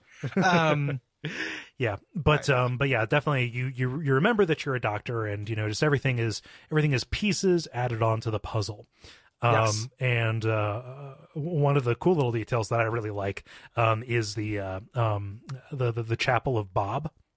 yes, As yeah. That, he- that's kind of the the big thing here is that there's a preacher here Mhm. named Bob. Yeah, and Bob, he's uh, he's he's slinging some uh, he's slinging some dangerous ideas about who Bob is and Yes. and who should what we should thank Bob for. Um, and just uh, this is a pretty cool uh, like little composition where you have uh, he's preaching to pews that are full of mannequins, and Yeah. uh, his like sole active like human that he is preaching to is a guy in a straitjacket like pacing back and forth. And uh, somebody you know or not somebody Bob is really upset that someone stole his cross. hmm And all throughout this, um, I think the music breaks when you're in the when when you're in the church, but uh, there's this terrible music being played. And, and you ask about where is this terrible music coming from? Um, you know, and they say it's because Dr. Morgan is experimenting on patients to see how they react to different kinds of music. It's like rigorous science. Um, the uh, and you can actually you can- go talk to Dr. Morgan here, Mhm. which is kind of interesting. Like that's not uh you, you wouldn't expect to you know be faced with the antagonist of the game. Right. Uh, we don't really know that it is, but you're you know you get close contact with them. Yeah. and everyone just kind of condescending to you. You say like I was in this village with children and pumpkins, and uh, And sure you were. it- well, some of them are just like, "You're an idiot. Go sit down." And some of the people are like, "I think you made that up because you know you're you're coping." Right. Um, you know, and which is actually right. Mhm. Uh, the uh, you know, but eventually, you know, you go into Doctor Morgan, and Doctor Morgan. Uh, well, so first you have to find the uh, the dealie get into the things. You have to you have to find the cross first. Right. And the way you do this is you fuck around with the records. Um, there, Dr. Morgan does not care if you put on records, and there are just like really terrible MIDI compositions of different types of music. And essentially, what you're doing is you're like finding you're like it's like you have to assume somebody's is sitting on this cross because you're just you're playing music and then going and checking with the people to see what was under their seat when they get up and dance. And remember what going and checking entails. Exactly. And here is where I think that level design, like this is just too cramped and there are too many sets of stairs with that central raised kind of fountain Mhm. area. And that's really frustrating. Like I accidentally walked up and down more sets of stairs in this chapter than any other chapter in the game. And like whenever something that happens in video games, it's always like you don't accidentally walk down an entire set of stairs. Like I mean, I understand video games are not realistic anyway, but it's just very frustrating. Or like, turn around, turn around. You don't want to go here. Like, stop, but you can't. Um, so I think the- every the- everything should take the God hand approach, where you like the stairs are there, they're a part of the uh, of of the uh, uh, composition of the level, but um, you just jump from top to bottom or from bottom Yeah. to top. slice and dice, baby. That'd have been incredible. Like if Max did that. Um, yeah, I want to see Max in like Smash Brothers. Uh, but uh, man, it's Super Adventure Game Fighters. Like that, somebody should make that. Kickstart that. Oh man, just Um, uh, like like uh, uh, Manny from Grim, Grim Fandango and uh, and Max team up because they both use scythes. Yeah, yeah. And then you get you know Sam with his with with uh, Max Buddy as like a, a special attack and Yeah. all these kind of cool. Like that would be great. um, so eventually, they got old man and the tutu. Um, after you make some, I cannot unsee that. Like you know, bad Yeah. jokes about an old man dancing at tutu. He has the cross. You give it to Bob. Bob gives you a mop, um, or a broom. Mhm. And, uh, And the- essentially, this is your uh, they're like th- this is a staff to ward off all evil. yes, yeah, the evil of of dust. It's like it was made for you, Kole. This whole was made for you. Um, the uh, so the, what you're trying to do is refill the fountain. Yes, because Um, there's there, there- there's one particular person who I guess is supposed to remind you of Maria or your wife. Like there, like there's Yes. there's always one roughly vaguely similar. Like I didn't check the uh I didn't check the voice actors. Um, but uh, like one person that you're trying to help, she's talking in kind of like very coded language about how she used to have uh like like a like a stony rock friend who went away when the uh when, when the fountain was drained. Mhm. So you want to get her her friend Crag back. Yes. Um, so this uh, after you use the broom to pry open this uh, this thing that redirects the water in the thing, you're introduced to your first like real pop out puzzle. Yes, Which like I like this puzzle a lot. Mhm. Um, you have this little panel that shows um, the different uh, areas that water can flow to. Mhm. Um, each one is associated with a symbol, and then you do this little thing where you change little um, like Tetris pieces, like either little uh, elbow joints or T joints, Mhm. to make all of the water flow into that one specific spot. Yes, and so you have to get enough water too. So it's not just enough to um, send one flow of water to it. You have to have the right amount of pressure. Um, and These pop-up puzzles, I like the detail where, uh, like any, like you don't have to go and like look at a manual. Usually there is some kind of code. Like there's a diagram off to the side that shows where all the water is routed to, and so you know like which symbol you have to get all the water. Uh, like at like you could say, well, this isn't this isn't challenging enough, and like that's not really what I'm what I, what I'm here for. um, Well, it's This not isn't like ribbon. uh, Yeah, and, and when they don't have that, it's still fun. Like I Mhm. like the later with the the one with the dragonfly thing where they don't give yeah. you that. I still like that puzzle a lot because it's fun to figure out alien technology, right? Mhm. Like it's it's kind of like that's a fun puzzle setup. Like here's it like it's so many puzzles are just like how do you operate this machine that anybody who knew how to operate it would have no problem with. Mhm.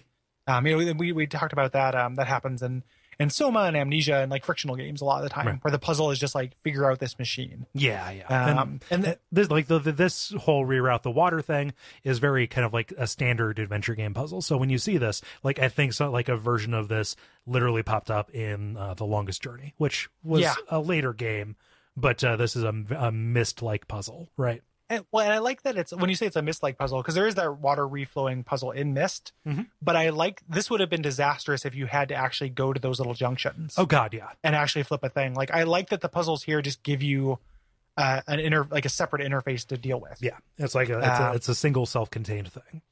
I really like that about these. Yeah. Um, so you, you do that um, eventually, and you uh, uh, you refill the the puzzle, which re- returns Vera's friend Crag, um, which is this this gargoyle, which uh, which animates Yeah, because because that happens, yeah. and uh, and you start talking about your sister at this yep. point. And I, th- I think he comes and grabs you. I didn't take a note of that, but that seems like a way they would transition this.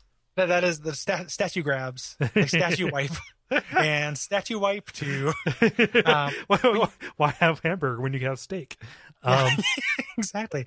Uh, statue wipe sounds like a very specific cleaning product. Like just just for like the maids of millionaires. it just it just has a, a picture of a very unhappy pigeon on it. yeah. or a very happy pigeon. And he's like, fuck that little guy. Dennis the pigeon. Um, and you get this little cinematic that's showing us another part of, the, of uh, Max's backstory, where Sarah, his sister, is uh, sick in bed, and uh, you know he is like she's asking for you, Max, and it's just like the um, Casimir Pulaski Day song from Sufjan Stevens, and uh, you know you go and you go find her, and she wants her clown doll, and you can't find it. Right. Um, it has that nightmarish quality where like you get the sense that it's just not there, but he has unlimited toys to pull out of this box. Mhm. You know, like that feels like a real nightmare kind of thing to me. Yeah. And in reading about this game, like there are people like who are way more emotionally affected by this scene than I am. so I've never lost a sibling. Um, I'm very close to my siblings. like, Yeah. it's and you know like the I can I can understand why this is upsetting.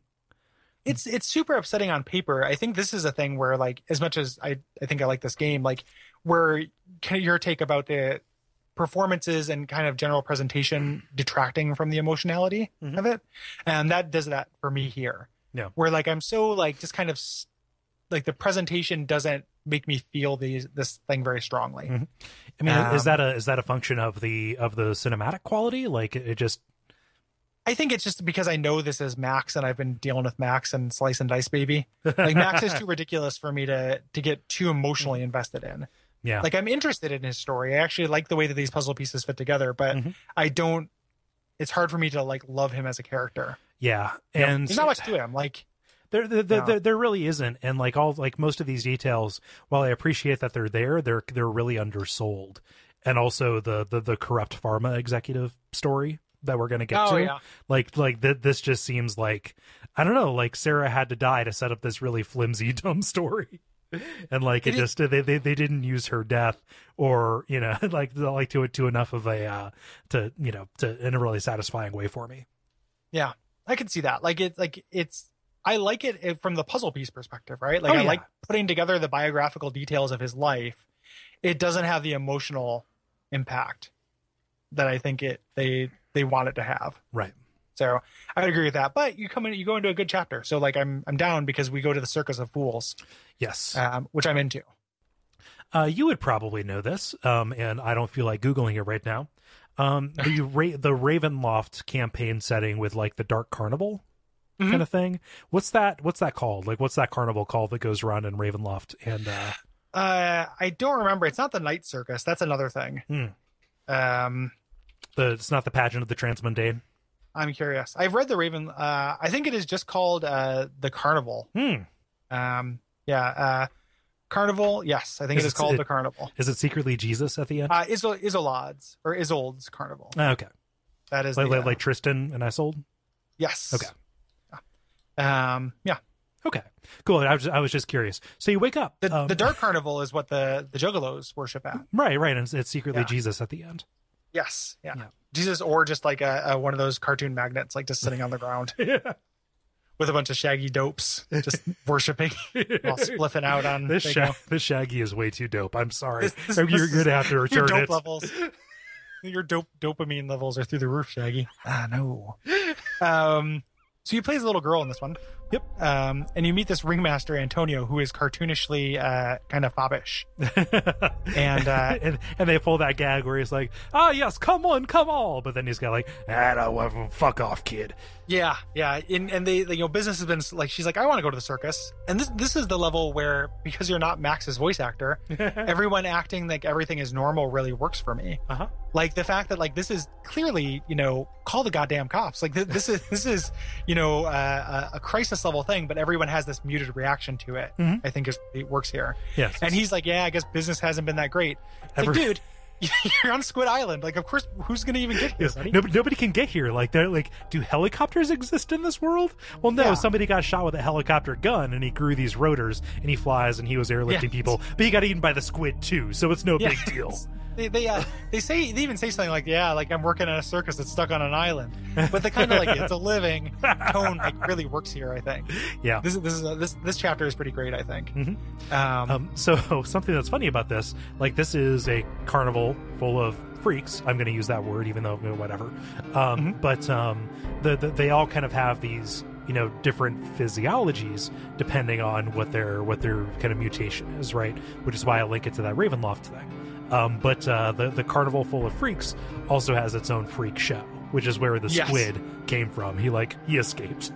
double double freaks. Yes. because yeah, you're going around talking to these people, and you eventually kind of learn that they are being picked off by like the Squid Boy, and uh, and we'll we'll learn more about about Squid Boy Yeah. um, eventually. But like they're all kind of on this island waiting to die essentially as they get picked off one by one Yeah. by this squid.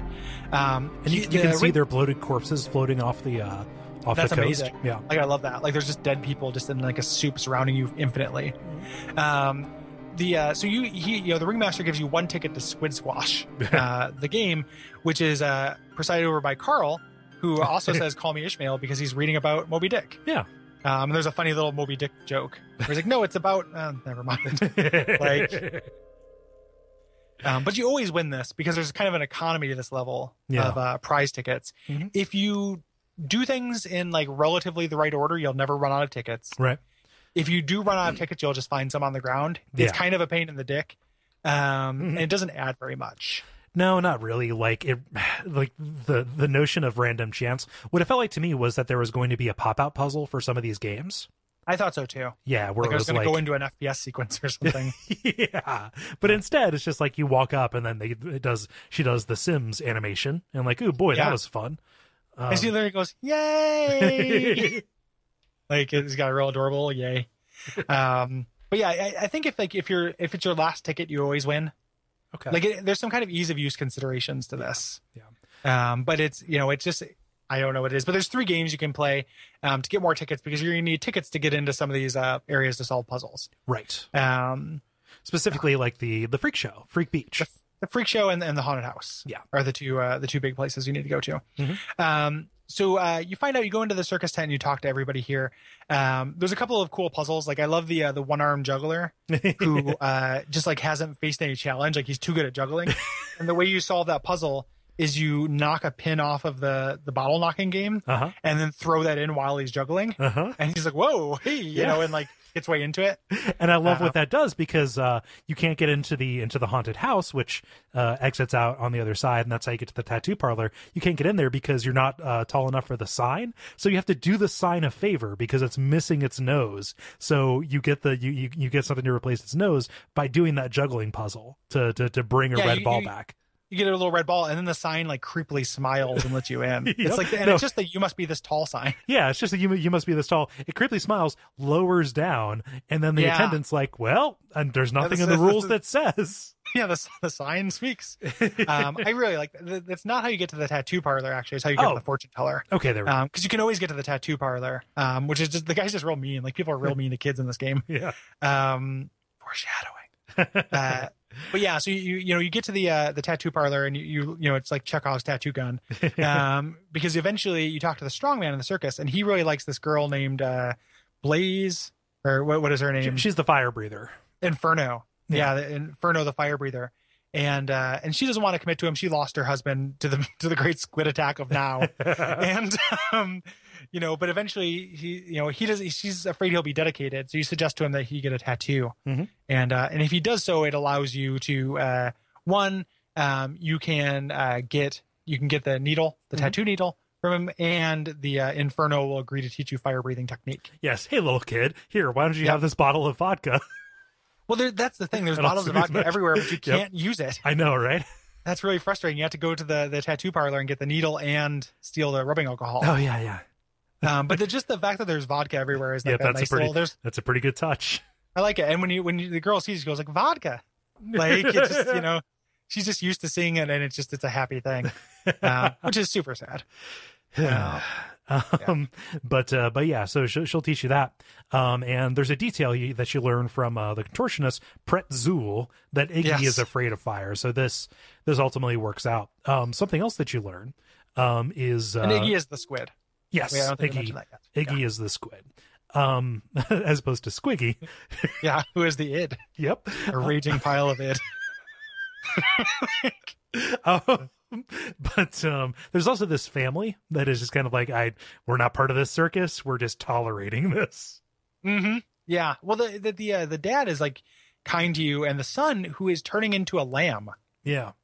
Like which is really weird like and just laying on its side the entire time but the mom hates you and is like you're going to destroy everything Yeah. because she thinks there are shape changers everywhere there's like this like imposter syndrome subplot that doesn't seem to get picked up anywhere Is she talking about the way that people transform to Maybe. like to, to to match the performance kind of tropes? possibly Yeah. yeah it's a it didn't it's not explicit if that's what they were going for but maybe that was what they were they were aiming towards Yeah.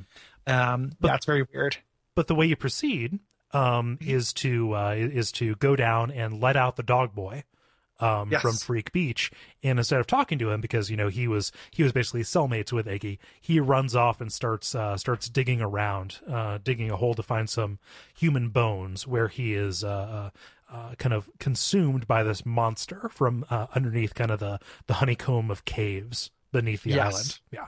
Yeah so so when you're ready you just jump down there and you're into another action sequence Yes. Here, um, of. the the fortune teller has, has told you like, ah, yes, you must find the light, the wand, and the something or other. Yeah. Which just means like, oh, you need to use a a mirror and set a fire so that you can start, you know, your fire breath, and that's your it. fire breath stick Yes. Yeah, and then you, you kind of go through this river, and like a tentacle will pop up, uh, kind of attack you. And if you wait just a moment, and then uh, and then you you step forward and set it on fire, um, is kind of the trick to that. Yeah. Um, until eventually you get to the end where Iggy's there and he's surrounded by tentacles, Yeah. and uh, he kind of blows this poison spray.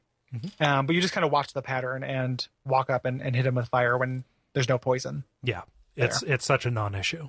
Yeah, it's, it's again the action sequences are really painless, not additive, but painless. Yeah. Um, and eventually, you, uh, once you get through, you go into this like warped mansion. Yeah. Yeah. This is cool. Like, I dig this perspective because This perspective is is awesome. Like it's like a weird warped dollhouse. Yeah, yeah. Except it's like uh, uh, stacked vertically. It's like like vertically aligned almost. Yeah, Yeah. It's like it's like a Wes Anderson movie. and from the uh, it's it's it's monochrome, and then like different things that you can't quite focus on, like different things that the dream uh, you know doesn't intend for you to see, are kind of like warping in like a really cool like you know dream-like way. Like this this is the way that stuff sometimes looks in dreams, non-distinct and like oh I can't read that text, it's changing.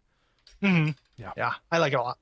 Um, you know, so you kind of move through here, and you're finding uh, this is obviously you know your kids or, or your your childhood rather Max's childhood uh, house, and you are kind of going through eventually finding Sarah's hiding place, who you know you're playing as. Um, you know, there's a little puzzle where like dad is arguing with mom, and dad says dinner will be, or she just says dinner will be on the table at six. And that's how you get him to leave the den. um, you know, by changing the clock hands, you have to find a key for everything, but it's mostly just like a little background detail. Yeah. And uh, eventually you get into Sarah's secret hiding place and you find that doll, the Mhm. clown doll you've been looking through. And uh, yeah, you you bring it back to Sarah. Yeah. You give it to Sarah. Uh, You know, Force Ghost takes over and you turn back into Max, I think at this point. Yeah. Where Max shows up as a Force Ghost Mhm. and uh, and gives her the doll. Right. and so he Yeah. has said right what what once went, went wrong, and he you know now has this kind of in his book as part of like a motivation like okay this is starting to make a little bit more sense or at least putting some of the things i'm seeing into a bit more relief right like Yeah. he has this complex about saving kids like he feels he feels responsible because of this failure when he was really young Yeah, because yeah, his uh, and and and the dad is just constantly looking at these old videotapes and stuff. So it's just tying into the theme. Um, after that, you get into chapter five, the laboratory. Yeah. Um, which is another really short puzzle or really short chapter. Yeah. Um, yeah, but I like this one. I like both the puzzles in this one. Yeah. Um, so you wake up and you're kind of in the upper levels of the sanitarium, and you are kind of like in the it's like the, like the administrative area, right? Yeah, kind of. Except you're like outside Hmm. at first. Like you, you get to that part, but this is this weird like mad scientist rooftop Yes. kind of thing. Um, and there's kind of two two major puzzles. Like you need to get into the main door of the thing, and you do so by doing one of these machinery puzzles. Um, yes. you have to pull off like a, a hex crank um, off of the, the thing in order to to make it work. But eventually, this is a puzzle to release this gigantic ball. um, it just smashed through this door or what have you. Yeah. Um, is this where you have to uh, where you have to set the locks? Like like uh, that's is this the gear puzzle? I forget. Um, it's not a gear. It's like uh, there are eight different kind of uh, things holding the ball in place, and you have a little thing that can, you know, release three of them at a time. You rotate oh, okay. the yeah. thing. Yeah. There, there we go. The, the the gear puzzle. That's not till later. Mhm. Yeah. Um, Um, yeah. yeah, and uh, you get uh, you, you you get kind of this memory of you know your your mentor Morgan, uh, kind of encouraging you, like ah yes, you're getting closer here, and this gets you into the uh, kind of kind of the the laboratory where you you uh, find Morgan's desk, and you know you see his uh, his uh, or you listen to his tape recorded notes saying like yeah the door code back to the secret room people are kind of poking around so i decided to do the craziest thing possible and hide the code on the chalkboards Nobody ever hides something inside their memory. Like I can I can hide things whenever I want just by memorizing them. They're called secrets. yeah It's really easy. Um, but nobody ever does that. He's from the Resident Evil school of like hiding uh, access to something. yeah this is this is the dishonored Yes, exactly. Um, the uh, but the other thing that we glossed over is that this is a charnel house. oh yeah Like you go in here and there's just corpses and and and death everywhere, like Yeah. like laboratory subjects. Mhm. Um, here. yeah people just Um, opened up like obviously yes. there's some research being done here um and there uh, there's a great deal of suffering involved in it And there's uh the the hinting and the kind of theming here where they talk about um, people who are too old um, don't work Right. for for the purposes of these experiments or what have you. Mhm. Um, which is your kind of your clue. The way this puzzle works is you look at these uh, these chalkboard notes. Um, you know, this person writes these these kind of conspicuously worded notes, and uh, you kind of you know you move the mouse around, and on the cap, first capital letter, the beginning of every sentence, you can actually click on the letter, and it goes down into you know this bottom little area to play, and you unscramble the letters yes you are to form be- these words. you're beautiful minding it. Um, Yes. there, there are three different chalkboards, and this is one of those puzzles that is uh, difficult on mobile. So, Mhm. um, uh, you know, take take that with a grain of salt, or you know, at least recognize you're in for a challenge if you get if you Mhm. get there. Um, and uh, uh, th- th- that isn't all. You have to like do the junior jumble with those uh, Mhm. capital letters in order to get something along along the lines of like the the, the youth will be our salvation or something like that. Yeah. Yeah. Um, after you do so, you can break it. That's the voice code that gets you into the back room. Mhm. Um, and you actually find, uh, you know, these jars of fetuses. Yes, like you're you're in the back, and you find out uh, that um, Morgan is trying to find the physical cause of insanity in the body, and so Yes. older subjects, it is like set in, like it's it's part of the wiring, right? And so he is using children and fetuses specifically um, in order to perform this research to try and determine, you know, to determine where insanity comes from. Mhm. Yeah. Um, so after this kind of happens, uh, Morgan ends up kind of restraining you. and You get this idea that you got walked in on and injects you. And then the game takes a really weird left turn. because That- you you turn into Goro. Yeah, nobody would really expect that you turn into Goro with a centaur bottom and one eye. Like that's definitely what happens. And there have been like little foreshadowing. Like we've seen this comic Right. before that young Max likes this comic called Grimwall. Um, but now you're Grimwall in chapter six, The Hive, which is so goddamn weird. like this is so weird. Yeah, Like I had, I had almost no memory of this.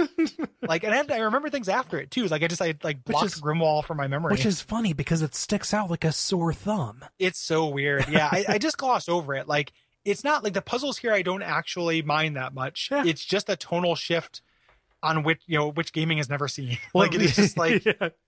it's uh it's it it definitely feels like it's fro- from another game. Yeah, yeah, super goddamn strange. Yeah, sure. um, the weird uh, trivia from that postmortem that I read, where there was going to be a huge like sequence at the end of this where Grimwall like cleans house and just like murders tons of bugs, but it got cut. Ah. Um, so there's going to be a really climactic, like heroic action scene, but instead, you know, Grimwall just does what Grimwall do, which is uh, solve puzzles. well, you know, it's like Conan the everybody plays up how Conan the Barbarian is, you know, like this, you know, but he was a philosopher, he was a poet, he right? Yeah, exactly. Yeah. Um, yeah, it's like uh, uh, you know, what would uh, King of Dragon Pass? Like the poets are the most strong. Uh, thing. The um, I I kind of love Grimwall's voice actor acting. Yeah, so like, it's does the delivery, the wooden delivery, like kind of perfectly. I think. I think it's the same voice actor. I think it is too, but he should have just been Grimwall all the time. like, um, Ah. all the characters have G GR in their name. It's real Mhm. silly. Like this is this is so silly. Yep, they, they, they it's it's an awesome comic book detail. Like in in universe, they only have one uh, swear word, which is grap. I love that delivery so much. Grap. Grap. it's so good.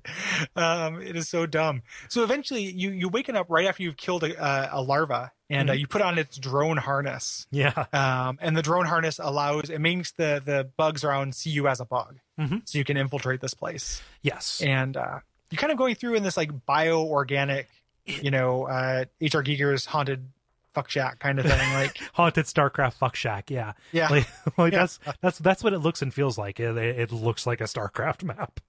Yeah, exactly. You're walking on creep. um, the Zerg Zerg creep. Yeah, that's where creep comes from. Is, is Yeah. the Zerg creep.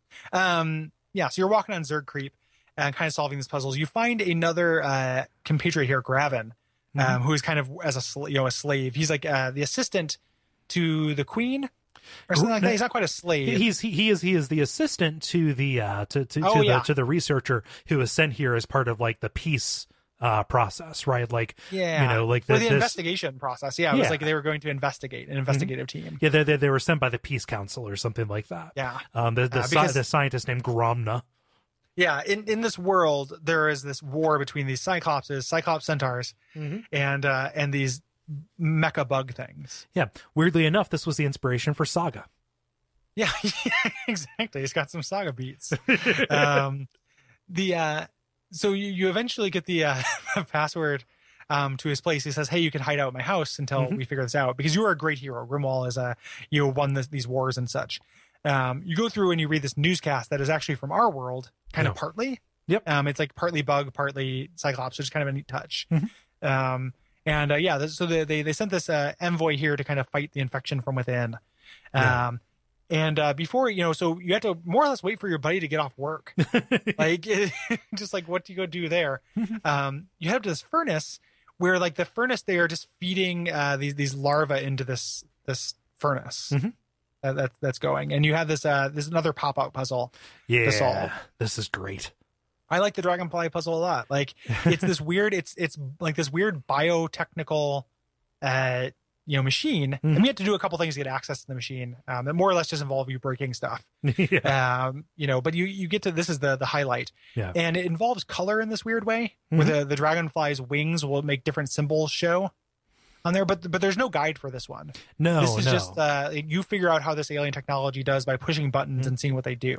Yeah. and there like there's no fail states, and it's really easy to reset the puzzle Mhm. at any given point. Well, you don't have to. Like, if you press the wrong button, it just doesn't highlight the symbol. Like, Oh, you yeah. are you're the, basically the, the the wings are different kinds of uh, transparencies, and you have different different color filters, and so you have to recreate one of the symbols that you see at the left, and then once you see it under the uh, the viewfinder over the wings, you have to uh, just lock it in and confirm it. Yeah. Yep.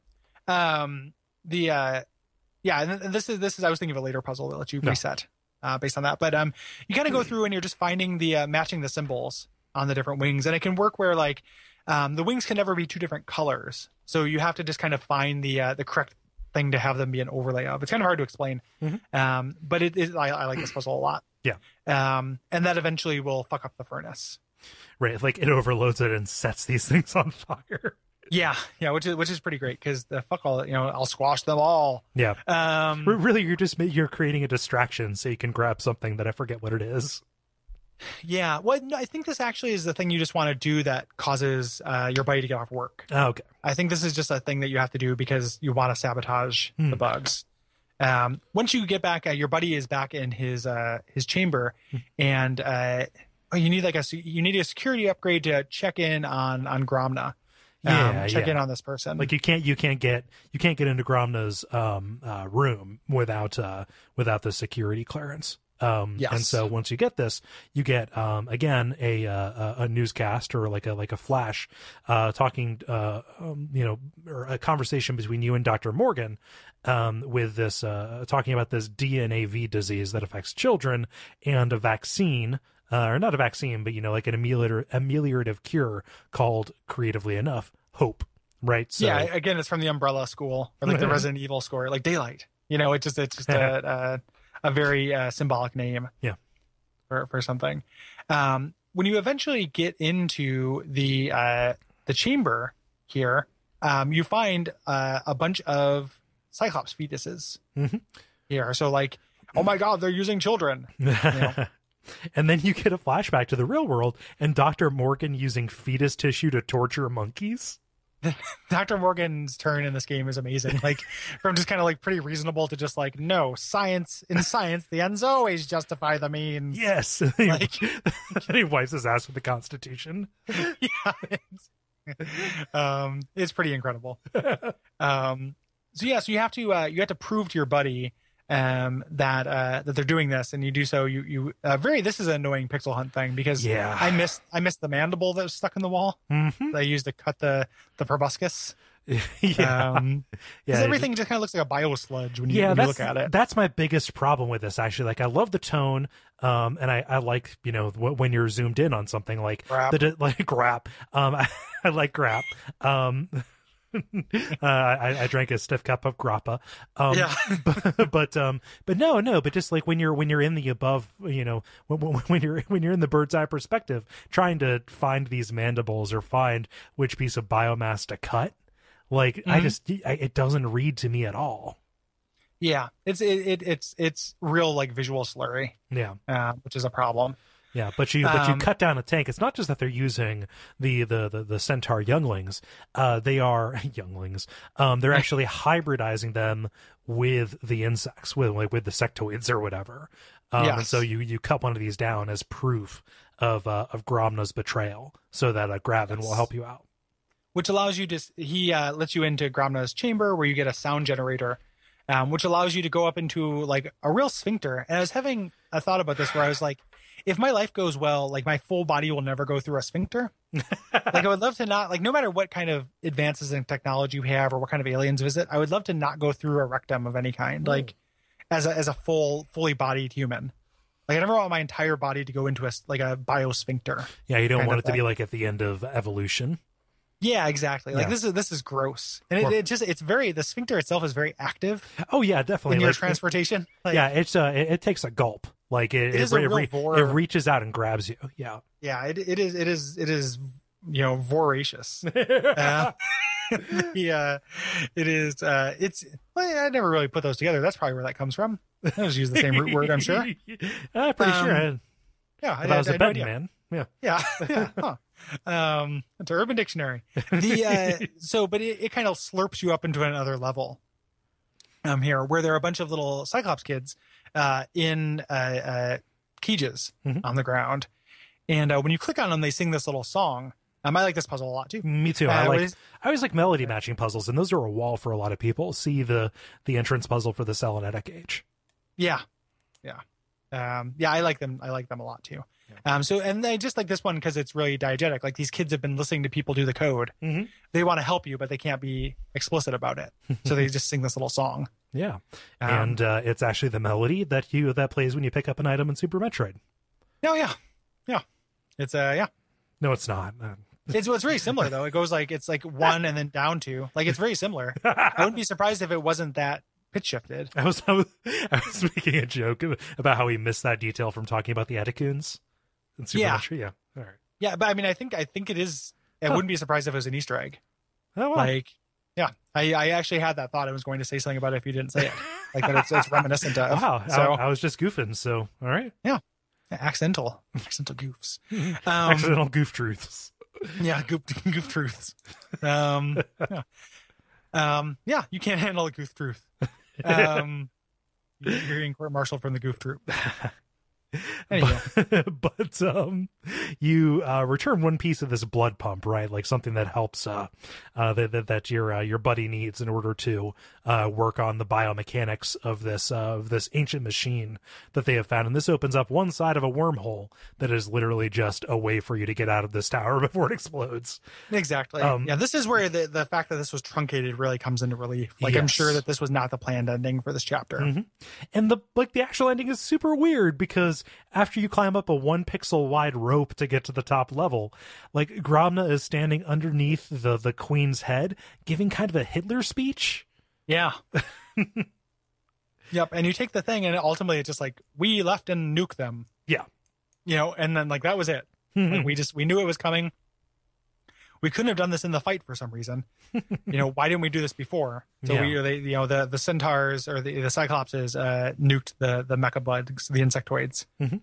and and thus ends one of the weirdest like sore thumb chapters in adventure game history. yeah like if if the environments and the items were the slightest bit more discernible this would be a win for me Yeah. I think so too. Like Yeah. That's probably that's the big problem with it. It, it the weirdness works in a way that I, I like, Yeah. in a way that when we get to chapter eight doesn't. oh yeah I hate chapter eight with the passion, like with the fury of a thousand suns. yes with the fury of a thousand sun gods um yes, it is the worst. but before that, we get to uh, chapter seven, another one of these interstitials with morgue and cemetery. yes, where uh you you know, and this this kind of forms a complete story if you you know can kind of consider what's happening with the the sanitarium chapters, Mhm. where like you know there was an explosion in the tower. um, which uh, we didn't mention that, but everyone's talking about it when you were in the uh, the courtyard area.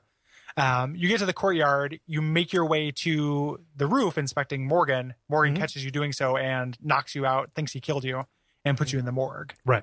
to, to be buried. So that's where you wake up um, here. And then and then everybody knows that you cannot be released from an asylum until you uh, uh, speak a riddle to a tree. Ex- exactly, exactly. That that old that old Roma folktale. um, so you have to get out of the uh, the and it's freezing in this in this morgue, of course. Mhm.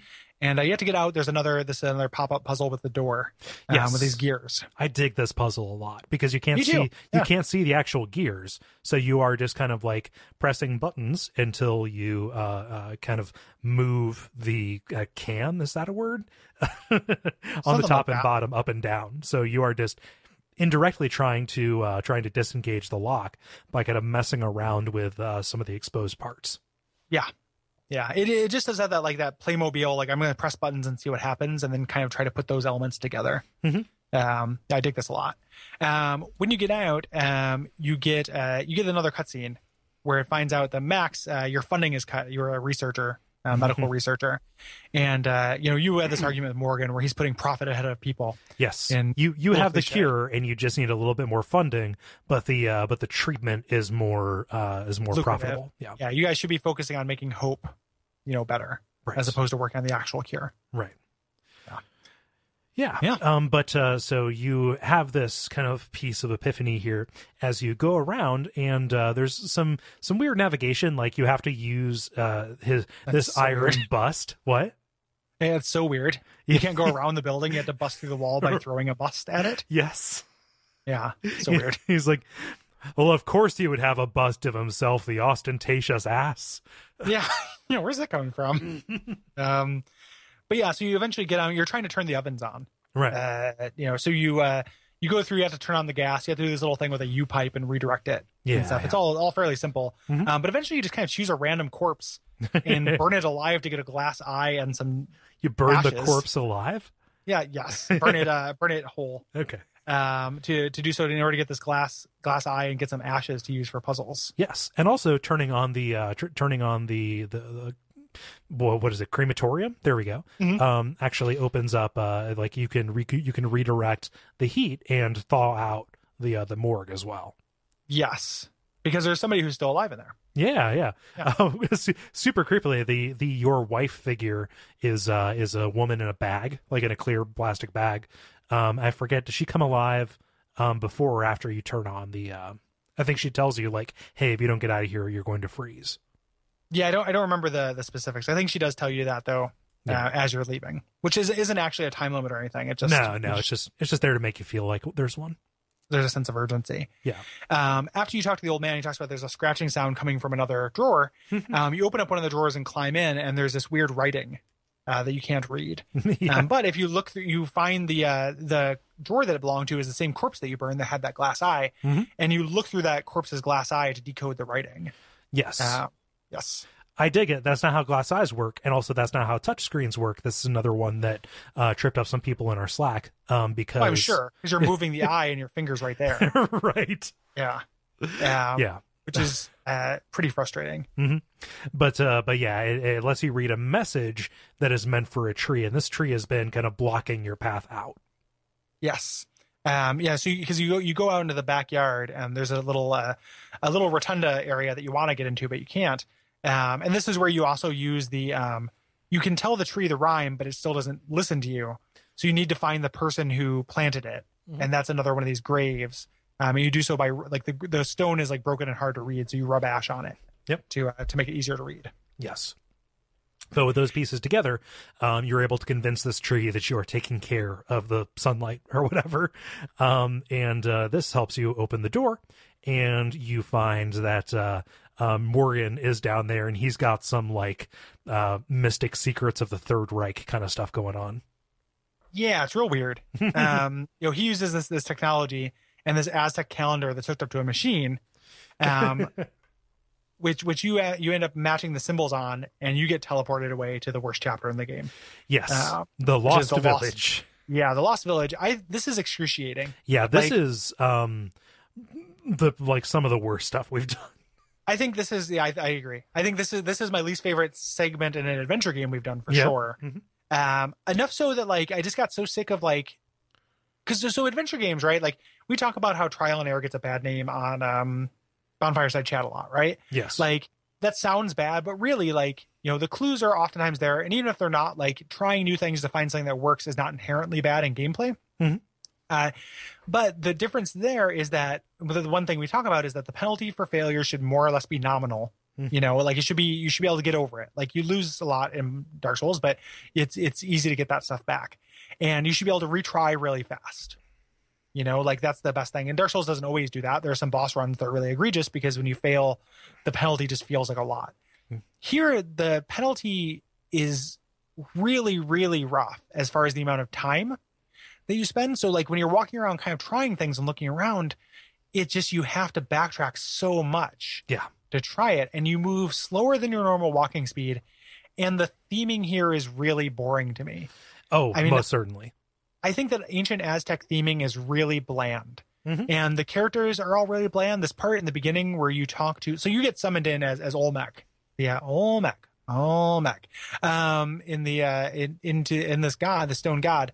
And this first part where you're talking to these warrior ghosts, their dialogue is so damn boring. Like like if you're writing like ancient Aztec or like any kind of ancient people, you don't have to write them like uh kiosks.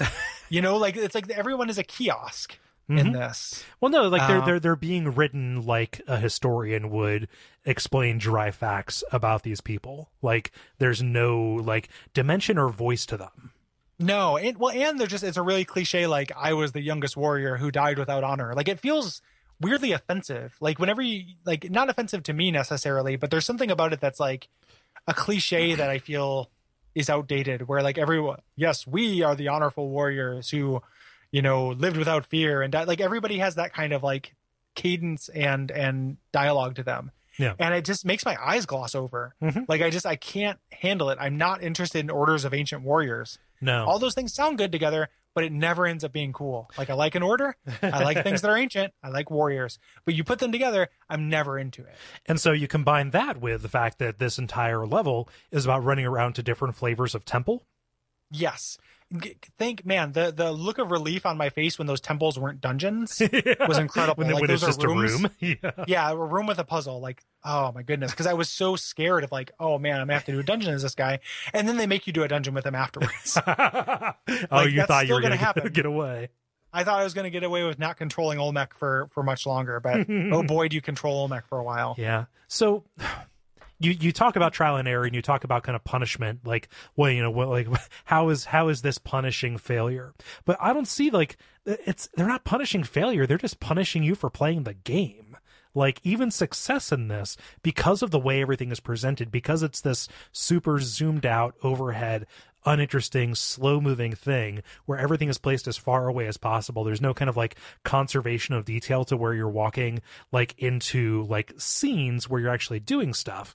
Like you know and this has kind of like outside of the uh outside of the first couple of chapters has the most people that you need to interact with and also the most like dialogue dependencies. Like even success in this is incredibly tedious. So like and, you know any trial and error here like that is so far and away to my mind like it takes a back seat to even you know like tri- trial and success is uh is is is is, is even tedious here like even per- really- even perfectly executed and i had to do it twice it didn't feel any better No, I and, and like I don't I don't think it works when you know exactly what to do either. Like my point is just that the the basic like testing of things that you do in adventure games Mhm. is immensely unsatisfying here. Yeah. And when you're doing that and you're not succeeding, it just means you're gonna have to do it again Yeah. and again and again. Mhm. Um, so that's where like it's like the the this would have been like a D plus area if you do everything right the first time.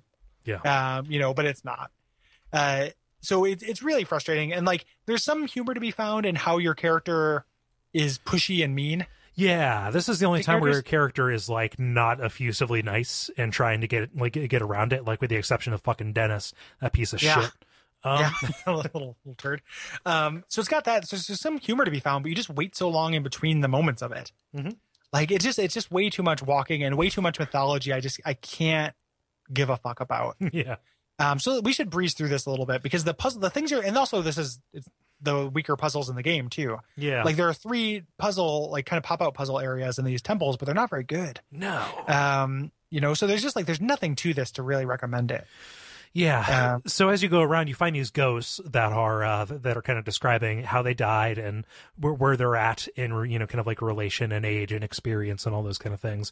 God And help you if you're not writing that down. Yep. No, also, eh, God help you if you like try and use the process of elimination like I did because like okay, well there are six names there. I only found one of them. You can't actually enter the uh you can't actually enter the the, the answer that you have unless they're uh unless you've talked to Unless all you of them. actually, unless your character knows it. Yes, unless your character has gone around and talked to all of them, which like Yeah. that's kind of bullshit. And that's really frustrating. yeah. Um, yeah. And so, try, essentially- trying to find figure out like the last one that you hadn't that Yeah. you hadn't talked to, that's never fun. Going around no, to doing because you're going through and again. talking to all of them again. Yeah. Or if you didn't write it down and you just you're going back and talking to all of them because there's nothing to symbolize that you would need this information. Yeah. Like the puzzle that you need this to get through is not for another 20 minutes. Yeah, it's not until You the know- end, like when you have to perform this right. Yeah, so I, I'd really like to cruise through this. uh, Yeah, for yeah. multiple reasons. So kind of the, the the grand thing you're trying to do is that uh, Quetzalcoatl is at the top of this thing, and you need to perform these three this this rite and get these three uh, idols to perform the rite. So you're doing these puzzles to get into these three different temples: the the Mhm. wa- water temple, the fire temple, and the jaguar temple. the three elements. Um, and uh, essentially, the puzzle is there's a couple puzzles just to get into the temple, Mhm. right? So like the water temple, um, you have to push over this boulder to create a unflow, you know, unblock this lava. Mhm. Um, you know, so you, so it turns into magma you can step on.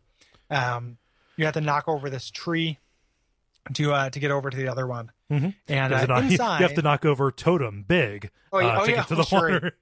Big head. Uh, and you also you also have to uh, uh, uh, resolve the, uh, the the the unfinished business of the of the dead. But uh, yes, yeah. yeah. Which again sounds cool, but it's not. I promise. Um, eventually, um, you know, when you talk, you talk to there's a shaman whose house is hidden in a real bullshit way, like behind some geometry. Um, you get back there and he lets you walk on lava, et cetera, et cetera. I'm really cruising through this, but Yep. I'm also I'm a little pressed for time, but I am mad and don't remember that much of how I went through this, and none of it's good. Like it's just like it's not. yeah. It's not good. Like so, so you just kind of the the puzzles are not really puzzles. It's just talking to people and figuring things out and answering their questions Mhm. um, until they let you into the the the temples. And the temples almost always just have image matching. Right, puzzles. right. So it's either like hit these gongs in descending size order to break this crystal, Yeah. or like um, look at the order of these symbols as you walk up the stairs, you know, Yes, and, and we- match that.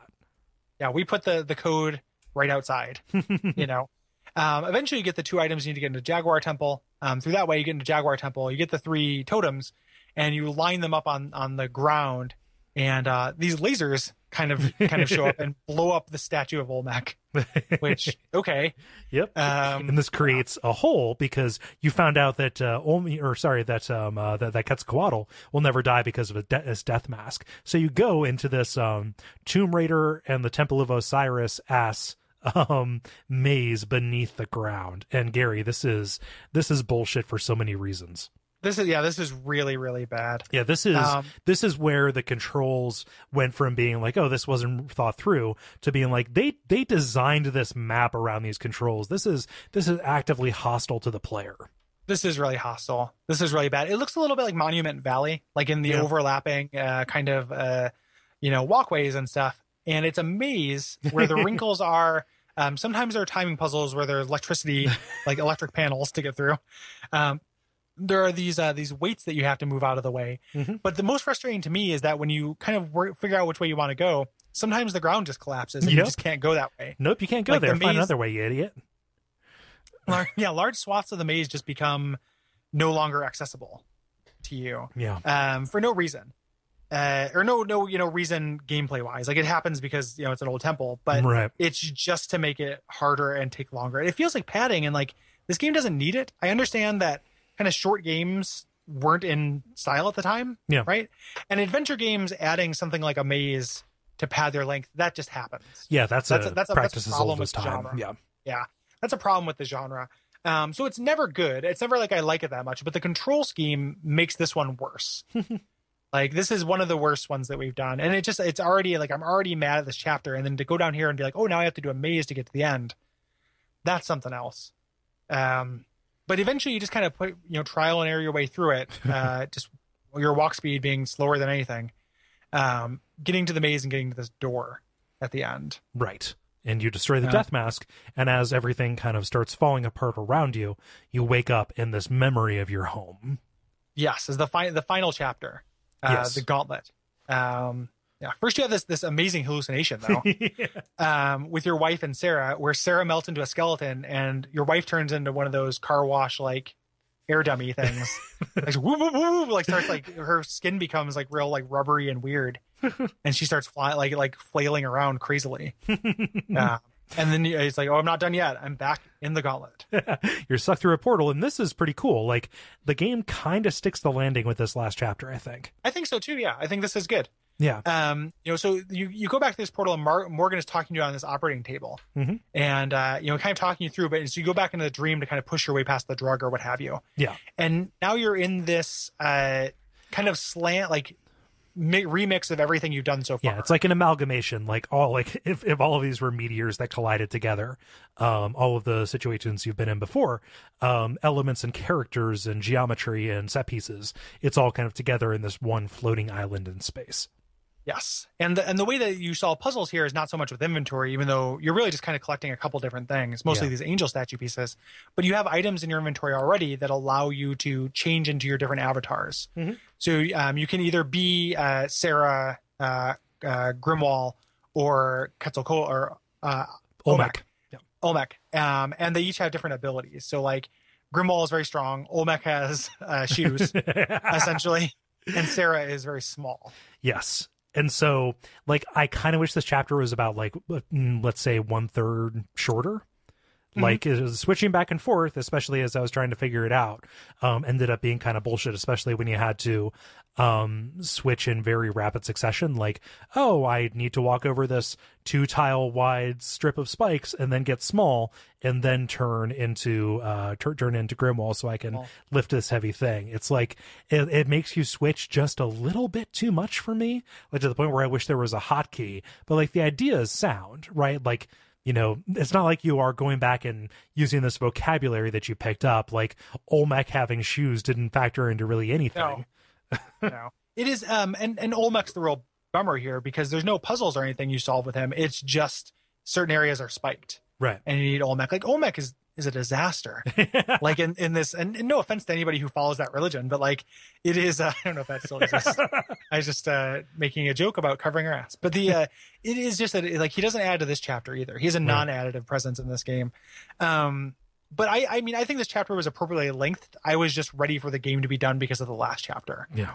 Like I was, I was more just like my patience reserves were low, but I didn't Yeah. feel like I. I think this is some of the stronger content of the game. Like I actually like this. Yeah, I just thought the the, Um, the, the rapid switching got tedious. Like I, I wish that it No, I, made I agree with that. Yeah. if if they didn't make it shorter, just make me switch less, or make it make all the switches like really, really make sense. the uh, the other thing too is that they've run out of ideas for puzzles at this point. I feel Mhm. because the puzzles, a lot of them are just matching patterns, Mhm. um, which are, I like. I happen to like those puzzles, but they uh, there's several of them here. Yeah. kind of in a row. Like we did that a little bit in the the last chapter, and then here, like um, in order to get one of the things, there's the clown, like a carnival uh, callback, and you hit this uh this strength, you know, hit the ring the bell thing, and it makes four lights appear in order. Then you have to match that on this clown. How teeth. how'd you do that? Um, they're not that they're they're disparate enough for me. Okay, Like there's none that look the same. Yeah. Um. So that was the uh. It just happened. I just lucked out. okay, cool. You know, because like I, I would have was, looked. I would have looked at a YouTube or something if not. But Yeah. Um. And just memorize them by position positioning. But yeah, it's a it's a color dependent puzzle, which is a bummer. yeah, yeah, but uh, kind kind of they it shows that they run up they've run out of ideas, and that actually speaks to how important puzzle variety is. Yeah. like for for as much thematic and tonal and just kind of genre variety as they have here like paddle like pattern recognition is fun um Mm-hmm. but uh but yeah like there's it, it repeats itself just way too much i think Yeah, I, I think up until this point they've done a pretty good job of of that actually. And this is where it, it ta- and for them to for it to kind of take a dive this late in the game, it's hard for me to be mad about it. Yeah. Like I think up until this point, and then like I'm you know pattern recognition is a more limited puzzle than figure out an alien machine. Mhm. Like I'm more or less always up for figuring out an alien machine. yeah me too That never feels overdone. Mhm. Um, you know, so um, yeah, so you do that clown puzzle. Um, you do this. Uh, you you stomp out this pattern in the floor, um, which is a, a weird kind of uh, weird kind of thing you do as a- as a heavy heavy boy. um, yeah, yeah you have to do uh you have to uh match the pattern of some uh pumpkins as they Yep. as they kind of light up to evaporate some kids like it's just like a it's a big uh, kind of re- reprise of stuff that we stuff that we've seen before like imagery and things including finding a mandible so you can cut down a torso Mhm, yeah. like finding a mandible that's like just hidden away behind uh, a, a translucent cell wall on a honeycomb Yeah. kind of thing like fuck you Yeah, that, that bio that's a that's a frustrating. I ended up looking up yeah where to find that because I, was- I was frustrated. yeah Um, yeah, and uh, Yeah. So uh, you ultimately open up this last gate and you confront Morgan, who decides, well, this is specifically the dream version of Morgan, who decides not to confront you directly, but uh, to kind of have um, the shadow version of you um, kind of attack you, this manifestation over your guilt at failing your sister by not finding her clown, right? and this is the real uh, this is the final puzzle in the game. So I think you've got Morgan's last game title card here in the notes in a different place, but this Oh, is actually the last game. Yes. Um, so the puzzle here is that like you're on a chessboard, you have a black shadow version of you that does the opposite or like moves in mirror with you, Mhm. and you have to get over to these orbs while these like inky blackness um, appears um, under you to kind of reset you. Like Right. you sink into the blackness, it appears at random intervals, um, and then you have a kind of a timer. But then once time runs out, you just get to try it again right. nothing happens. Um, I didn't I didn't hate that. I was expecting to hate this, but ended up ended up making sense eventually. Um, it for just me. yeah like it, it made sense like it's not hard to like watch a couple of repetitions of the pattern to see like Yeah. okay i need to move here then move here then move here it's just the, the the the idea that i couldn't click and just have him pathfind to a place and i had to just you know guide him very very inelegantly to uh Yeah. to like to get to those to, to to get to those places without you know warping back to the beginning like was just very frustrating like it was an implementation thing and i i'll always be a little bit upset when i know what i should do um but and, and uh, then can't do it. yeah. and not because of a failing of my dumb meat hands but of a failing of the system that interprets my intention into uh you know into into re- a result Yeah, yeah. It's not. I mean, to me, the problem is more that it's not that inspired. Like, I didn't actually have that much of a hard time controlling it, but I just didn't think it was particularly inspired. And it's also very like, if you're designing a climax to a game that's about puzzles, Mhm. like coming up with the puzzle climax is hard. you know, like that. That's a weird way to do a boss fight. Mhm. Um, you know, and I'm glad I'm not. I didn't want to necessarily like just fight a Shadow Malik, slice and dice, baby. Like fight a- Shadow Max with a a J- scythe, but- JRPG Yeah, kind of thing where where, where all of your forms are your party.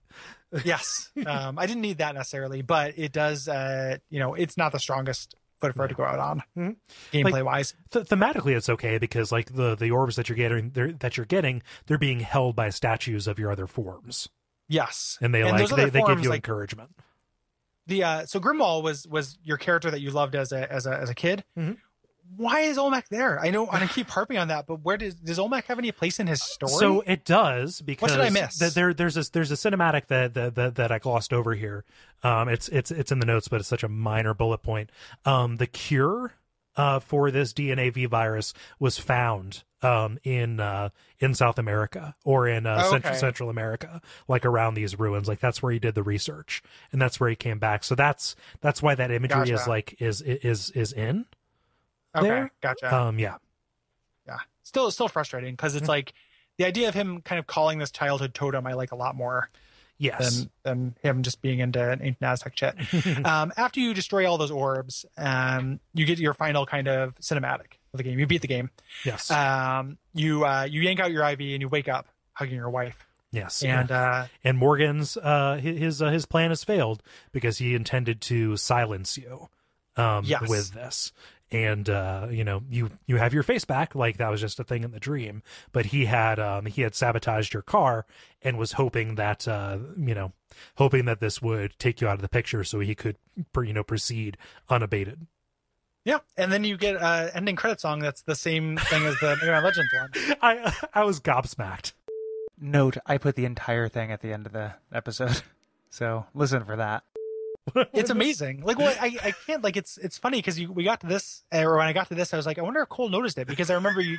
Like I, I told you the Mega Man Legend ones, yeah, I didn't really notice it. But here, like here, it's it's the same. It's the same thing. It's just Uh-huh. the vocal samples from the game remixed over goofy techno. but the but the voice acting in this is worse It's it, it- like the mm, like I don't like the voice acting in Mega Man Legends, but like the the they're both really silly ways to end the game. it is It's super super dumb. it doesn't fit Uh, either of them and just like the, the the idea that both of these games came out uh, at roughly the same time like i just It was I the style at the time. yeah like some just, reason.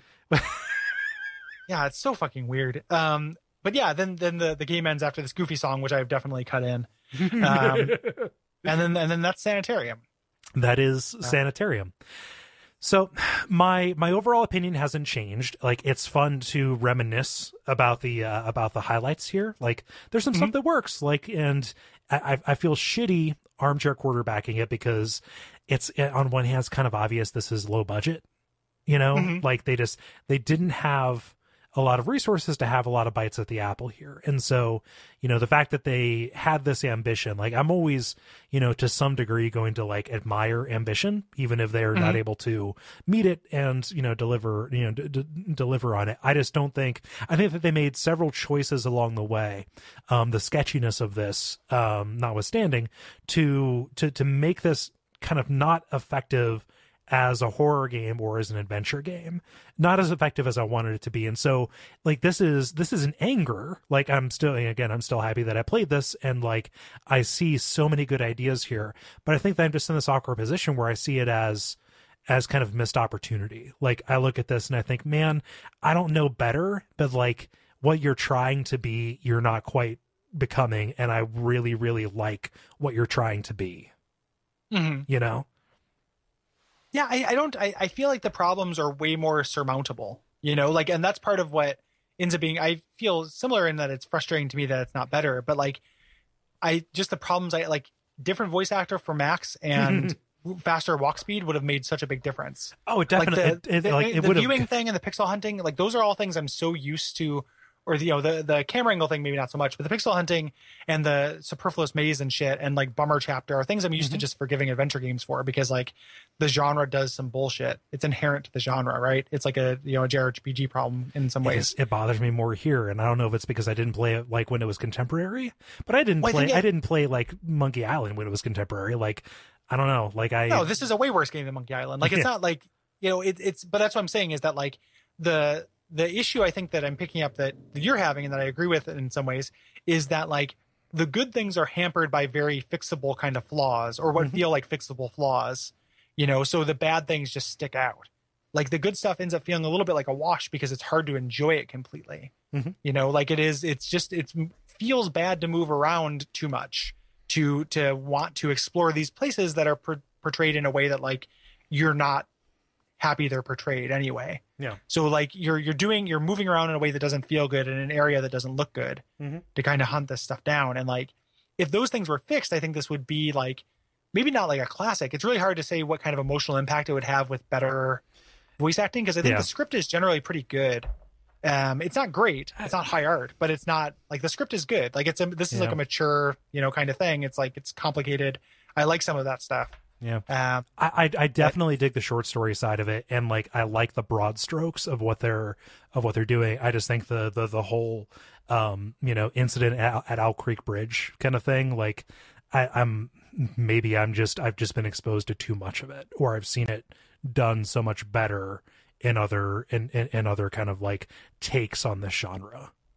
yeah, you know? like mm, yeah, it's not it's not it's a lot of it is judging on a curve right? Like it's it, it feels like some of the genre stuff was fresh or at least when i came to it but it was just because it was in a game. Mhm. like having played you know and i'd played uh, gabriel knight at this point or right around then and gabriel knight is also a mature like supernatural game and it's i like it a lot better. I think it's a much better game. Mhm. um but that was still novel to me.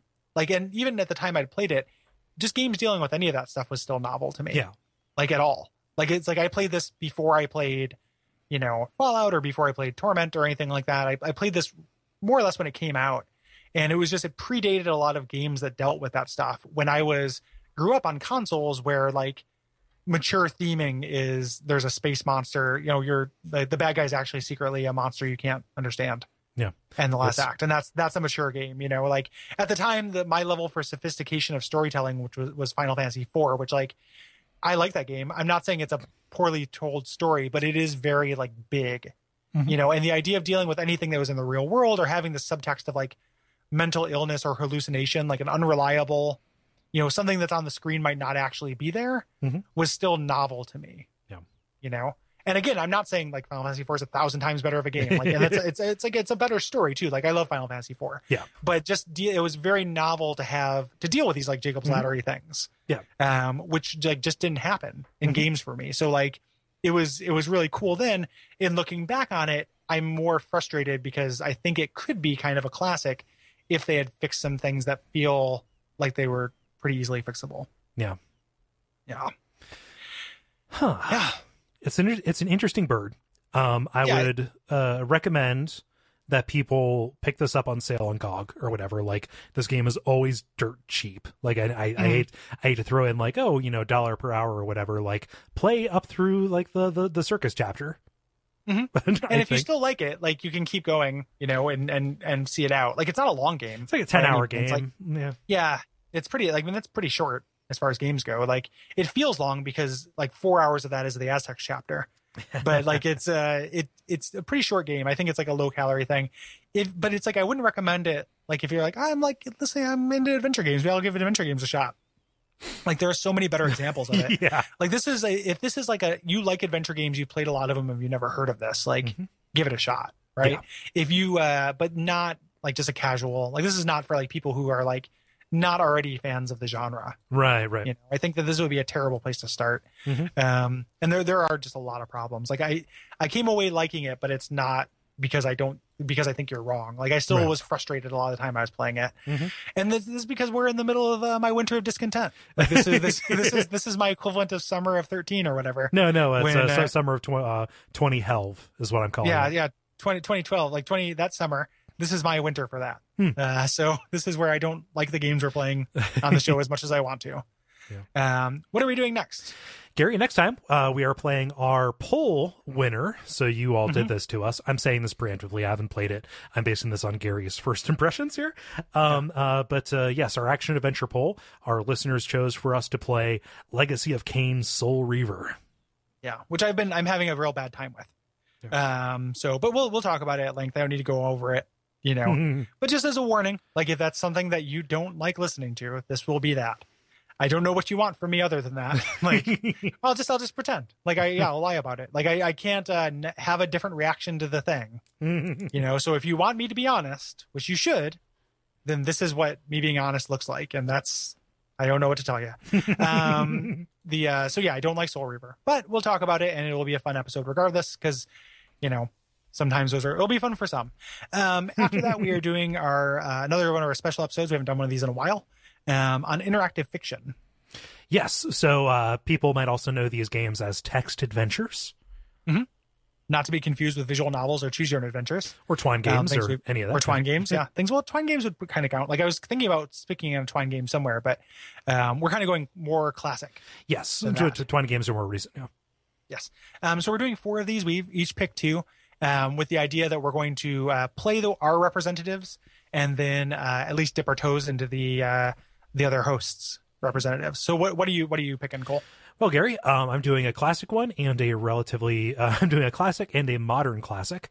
Um, for our for my classic one, I'm dipping into Infocom's uh, catalog with Planetfall, which is um, something. It's like it's one of the few like straight up like sci-fi, like Buck Rogers, um, you know, classic uh, serial sci-fi fiction things that I've seen in uh, in in the genre, and people speak very highly of its story um related to that like i'm i'm in the, i'm in the mood for some good pulp sci-fi um and and in something a little bit more meta um and a little bit more uh, kind of experimental i am uh, uh gonna go with 2004's slouching towards bedlam Mm-hmm. Yeah, I'm excited to to touch on both of those. yeah Myself. slouching toward bedlam is Um, I- amazing so i like I it. definitely I stack i'm stacking the deck toward myself there like i want to play this game again Yeah. The uh yeah, I, I'm uh so I also chose classic and modern uh for mine. So my classic I have chosen uh, Mind Forever Voyaging, um, which is kind of uh, my understanding. I've I've uh, I played it a little bit. I never beat it, but um, by reputation and things I've read about it is interesting in that it kind of um, predates and kind of uh, uh, forecasts the um, you know there aren't really puzzles until the end. It's a lot about what choices you make on the way there um, which is something I like in games now. Like I'm a big Telltale fan, etc. And then uh, for my second choice, I'm also doing a modern game, um, and that is The King of Shreds and Patches, uh, which is an explicitly Lovecraftian text adventure game that's actually based on a, a campaign. I want to say, Mhm. um, you know, it was either that or Anchorhead, and I wanted an excuse to play something new. And the reason I chose this is because my understanding is it emulates a lot of things that don't happen in text adventure games.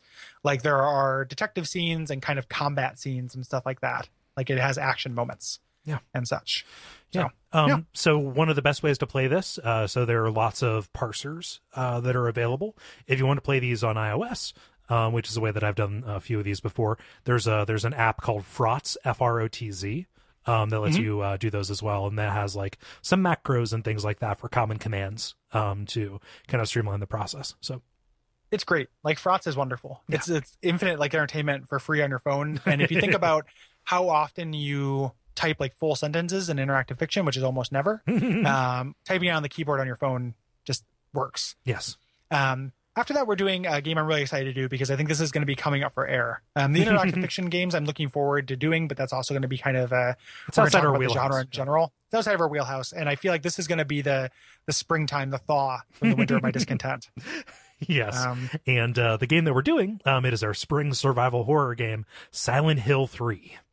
I'm really excited. Yes, because, me too. Mm-hmm. Uh, I I love uh, Silent Hill 2, and I've been meaning to play it. The only reason why I haven't played it since then is because I knew we'd do it for the show someday. Yeah, So uh, yeah, and Mm-hmm. this is a series that I you know I want to spend more time with. Mhm. Um, and yeah, So- super excited. So you need to make a decision um, how much you want to know about Silent Hill 1 before you go into this because it is a direct sequel. Okay. um, in a way that Silent Hill games are not. Um, if you want to know, then I can write up like a synopsis for you of the things that you need to know.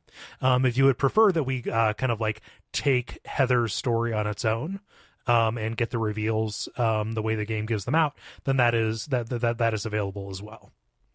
yeah, I might. Um, I don't know if you're, are you talking to me specifically. I'm talking to you. you're Yeah. to- yeah, I thought so. Um, I might try to play the first one or the the remake of the first one before then. Mhm. Um, we've got some time, and I'm ahead on other It's stuff. it's also a seven hour game. The remake will not uh, will not give you what you need. Uh, the Okay. Sh- Sh- Shattered Memories is uh, it, it it is a retelling of that story, but it is it is very different, and it doesn't have the hook specifically into three. Okay, I've got I've got the first one on my on my PSP. I want to say, I believe, um, if that is indeed a uh, on the PlayStation Store, which I think it is. It is, yeah, Um, I've got it. Yeah, Um, I've it, got that. It will not run on a Vita, so you have to play it on your uh, on Oh, your original. interesting. I did yeah. not know that. Yep. Um, that's a bummer. Yep. Um, yeah, so I will uh, I will I will consider that. I'll let you know a little Mhm. closer to if I want Yep. to have that summarized or not. There's also Uh-huh. um, kind of a like a little bit of a caveat. I want you um, and anybody else who is uh, playing this to try the HD remake on uh, on your PS3 or 360. Um, see if the frame rate is bad. That may have just been because it was Duckstream and I was overtaxing my PS3. Uh, but there uh, there were some technical issues for me. Gary, if um, if if the frame rate is unplayable for you, I will send you my copy of the PS2 version. Okay. All right. Yeah. Um, and I wouldn't feel that bad emulating it, given that I own the game. Yeah, You know, so like if I, I have the, the the HD remake, I I, think I remember thinking that there or reading that there are some problems with the HD remake anyway. Uh, mostly So on the mostly on the 360. Like the, the the port of two on on the PS3 is perfect. Um, on Yeah. three, just like the frame rate like got to the point where like I'm I'm no I'm no TotalBiscuit, but um Mhm. uh the, the the frame rate was uh was nigh unplayable. Not some points. acceptable. Yes.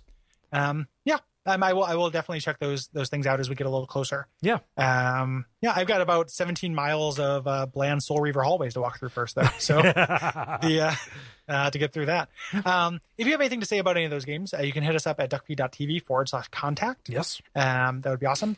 If you want to uh, talk to us about these games in real time or just chat with us in general, you can do so on Facebook at facebook.com forward slash watch out for fireballs. Mhm. Or you can also find us on Twitter. Um, if you have feedback, that's a good place. Yeah. Um, I am at Gary Buh at G A R Y B U H. Yep. And I am Um, at Kole Ross, K O L E R O S S. I've been trying to tweet more funny stuff lately, so there's a value add there. Yes, the uh, if you don't say so yourself. Uh, that, was, that was just a tease about about like your your phrasing of that. I'm not saying your your jokes are not funny. Um, I just I've I've I've tried to use it more as a as an avenue for publishing as opposed to just self promotion. There we go. Yes. Um, and then the other thing you can do if you want to support the show is you can go to uh, patreon.com forward slash duckfeedtv and support us there. Uh, $2 and up gives you access to our Slack channel where you can also chat with us and chat with other fans. Mhm. Um, you know, right, you know, be nice. And people are generally really nice. Mhm. Um, and yeah, and that's a good way to, to financially support us if you'd Yeah. like to do that. It makes a huge difference for us. Um, I think that's probably about it. Just right? about, yeah. Um, oh, uh, go to duckfeed.tv slash news. I'm trying a new thing for a while. We'll see if it sticks. Uh, but weekly updates about stuff that's happening with the network. Um, Mhm. so those are going out over Patreon and stuff as well. But like, it is a good way on Fridays at a glance to see what's happening. Yeah, indeed. Um, yeah, so uh, thank you guys for listening. And uh, until next time, what should they uh, watch out for, Kole? Uh, watch out for fetus Inferno? monkey torture. Yeah. Okay, yeah.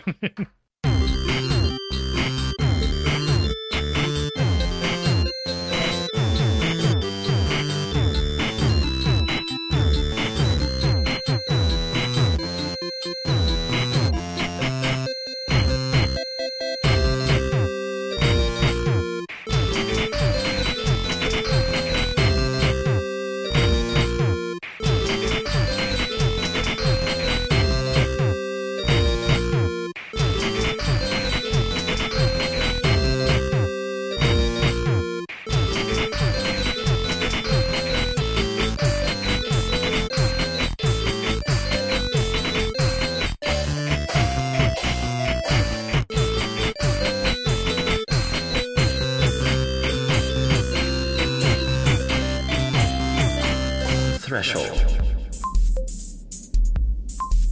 Bare feet slippers? You need them to go on the rides, of course. Must I pass through the bowels of the monster? This is a confusing mess. What? I wish I knew, man. Why? That stuff is for the birds. What? Who are you? Why? Are your memory pathways in need of service? Why? Um. The dawn of the insectoids! Um.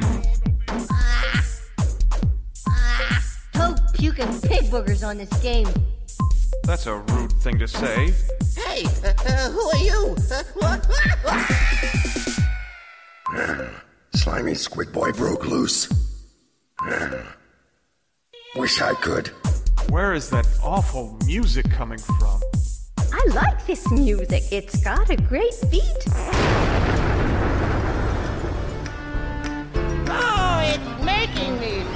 Seasick. Do my ears? My ears deceive me. What? What am I doing here?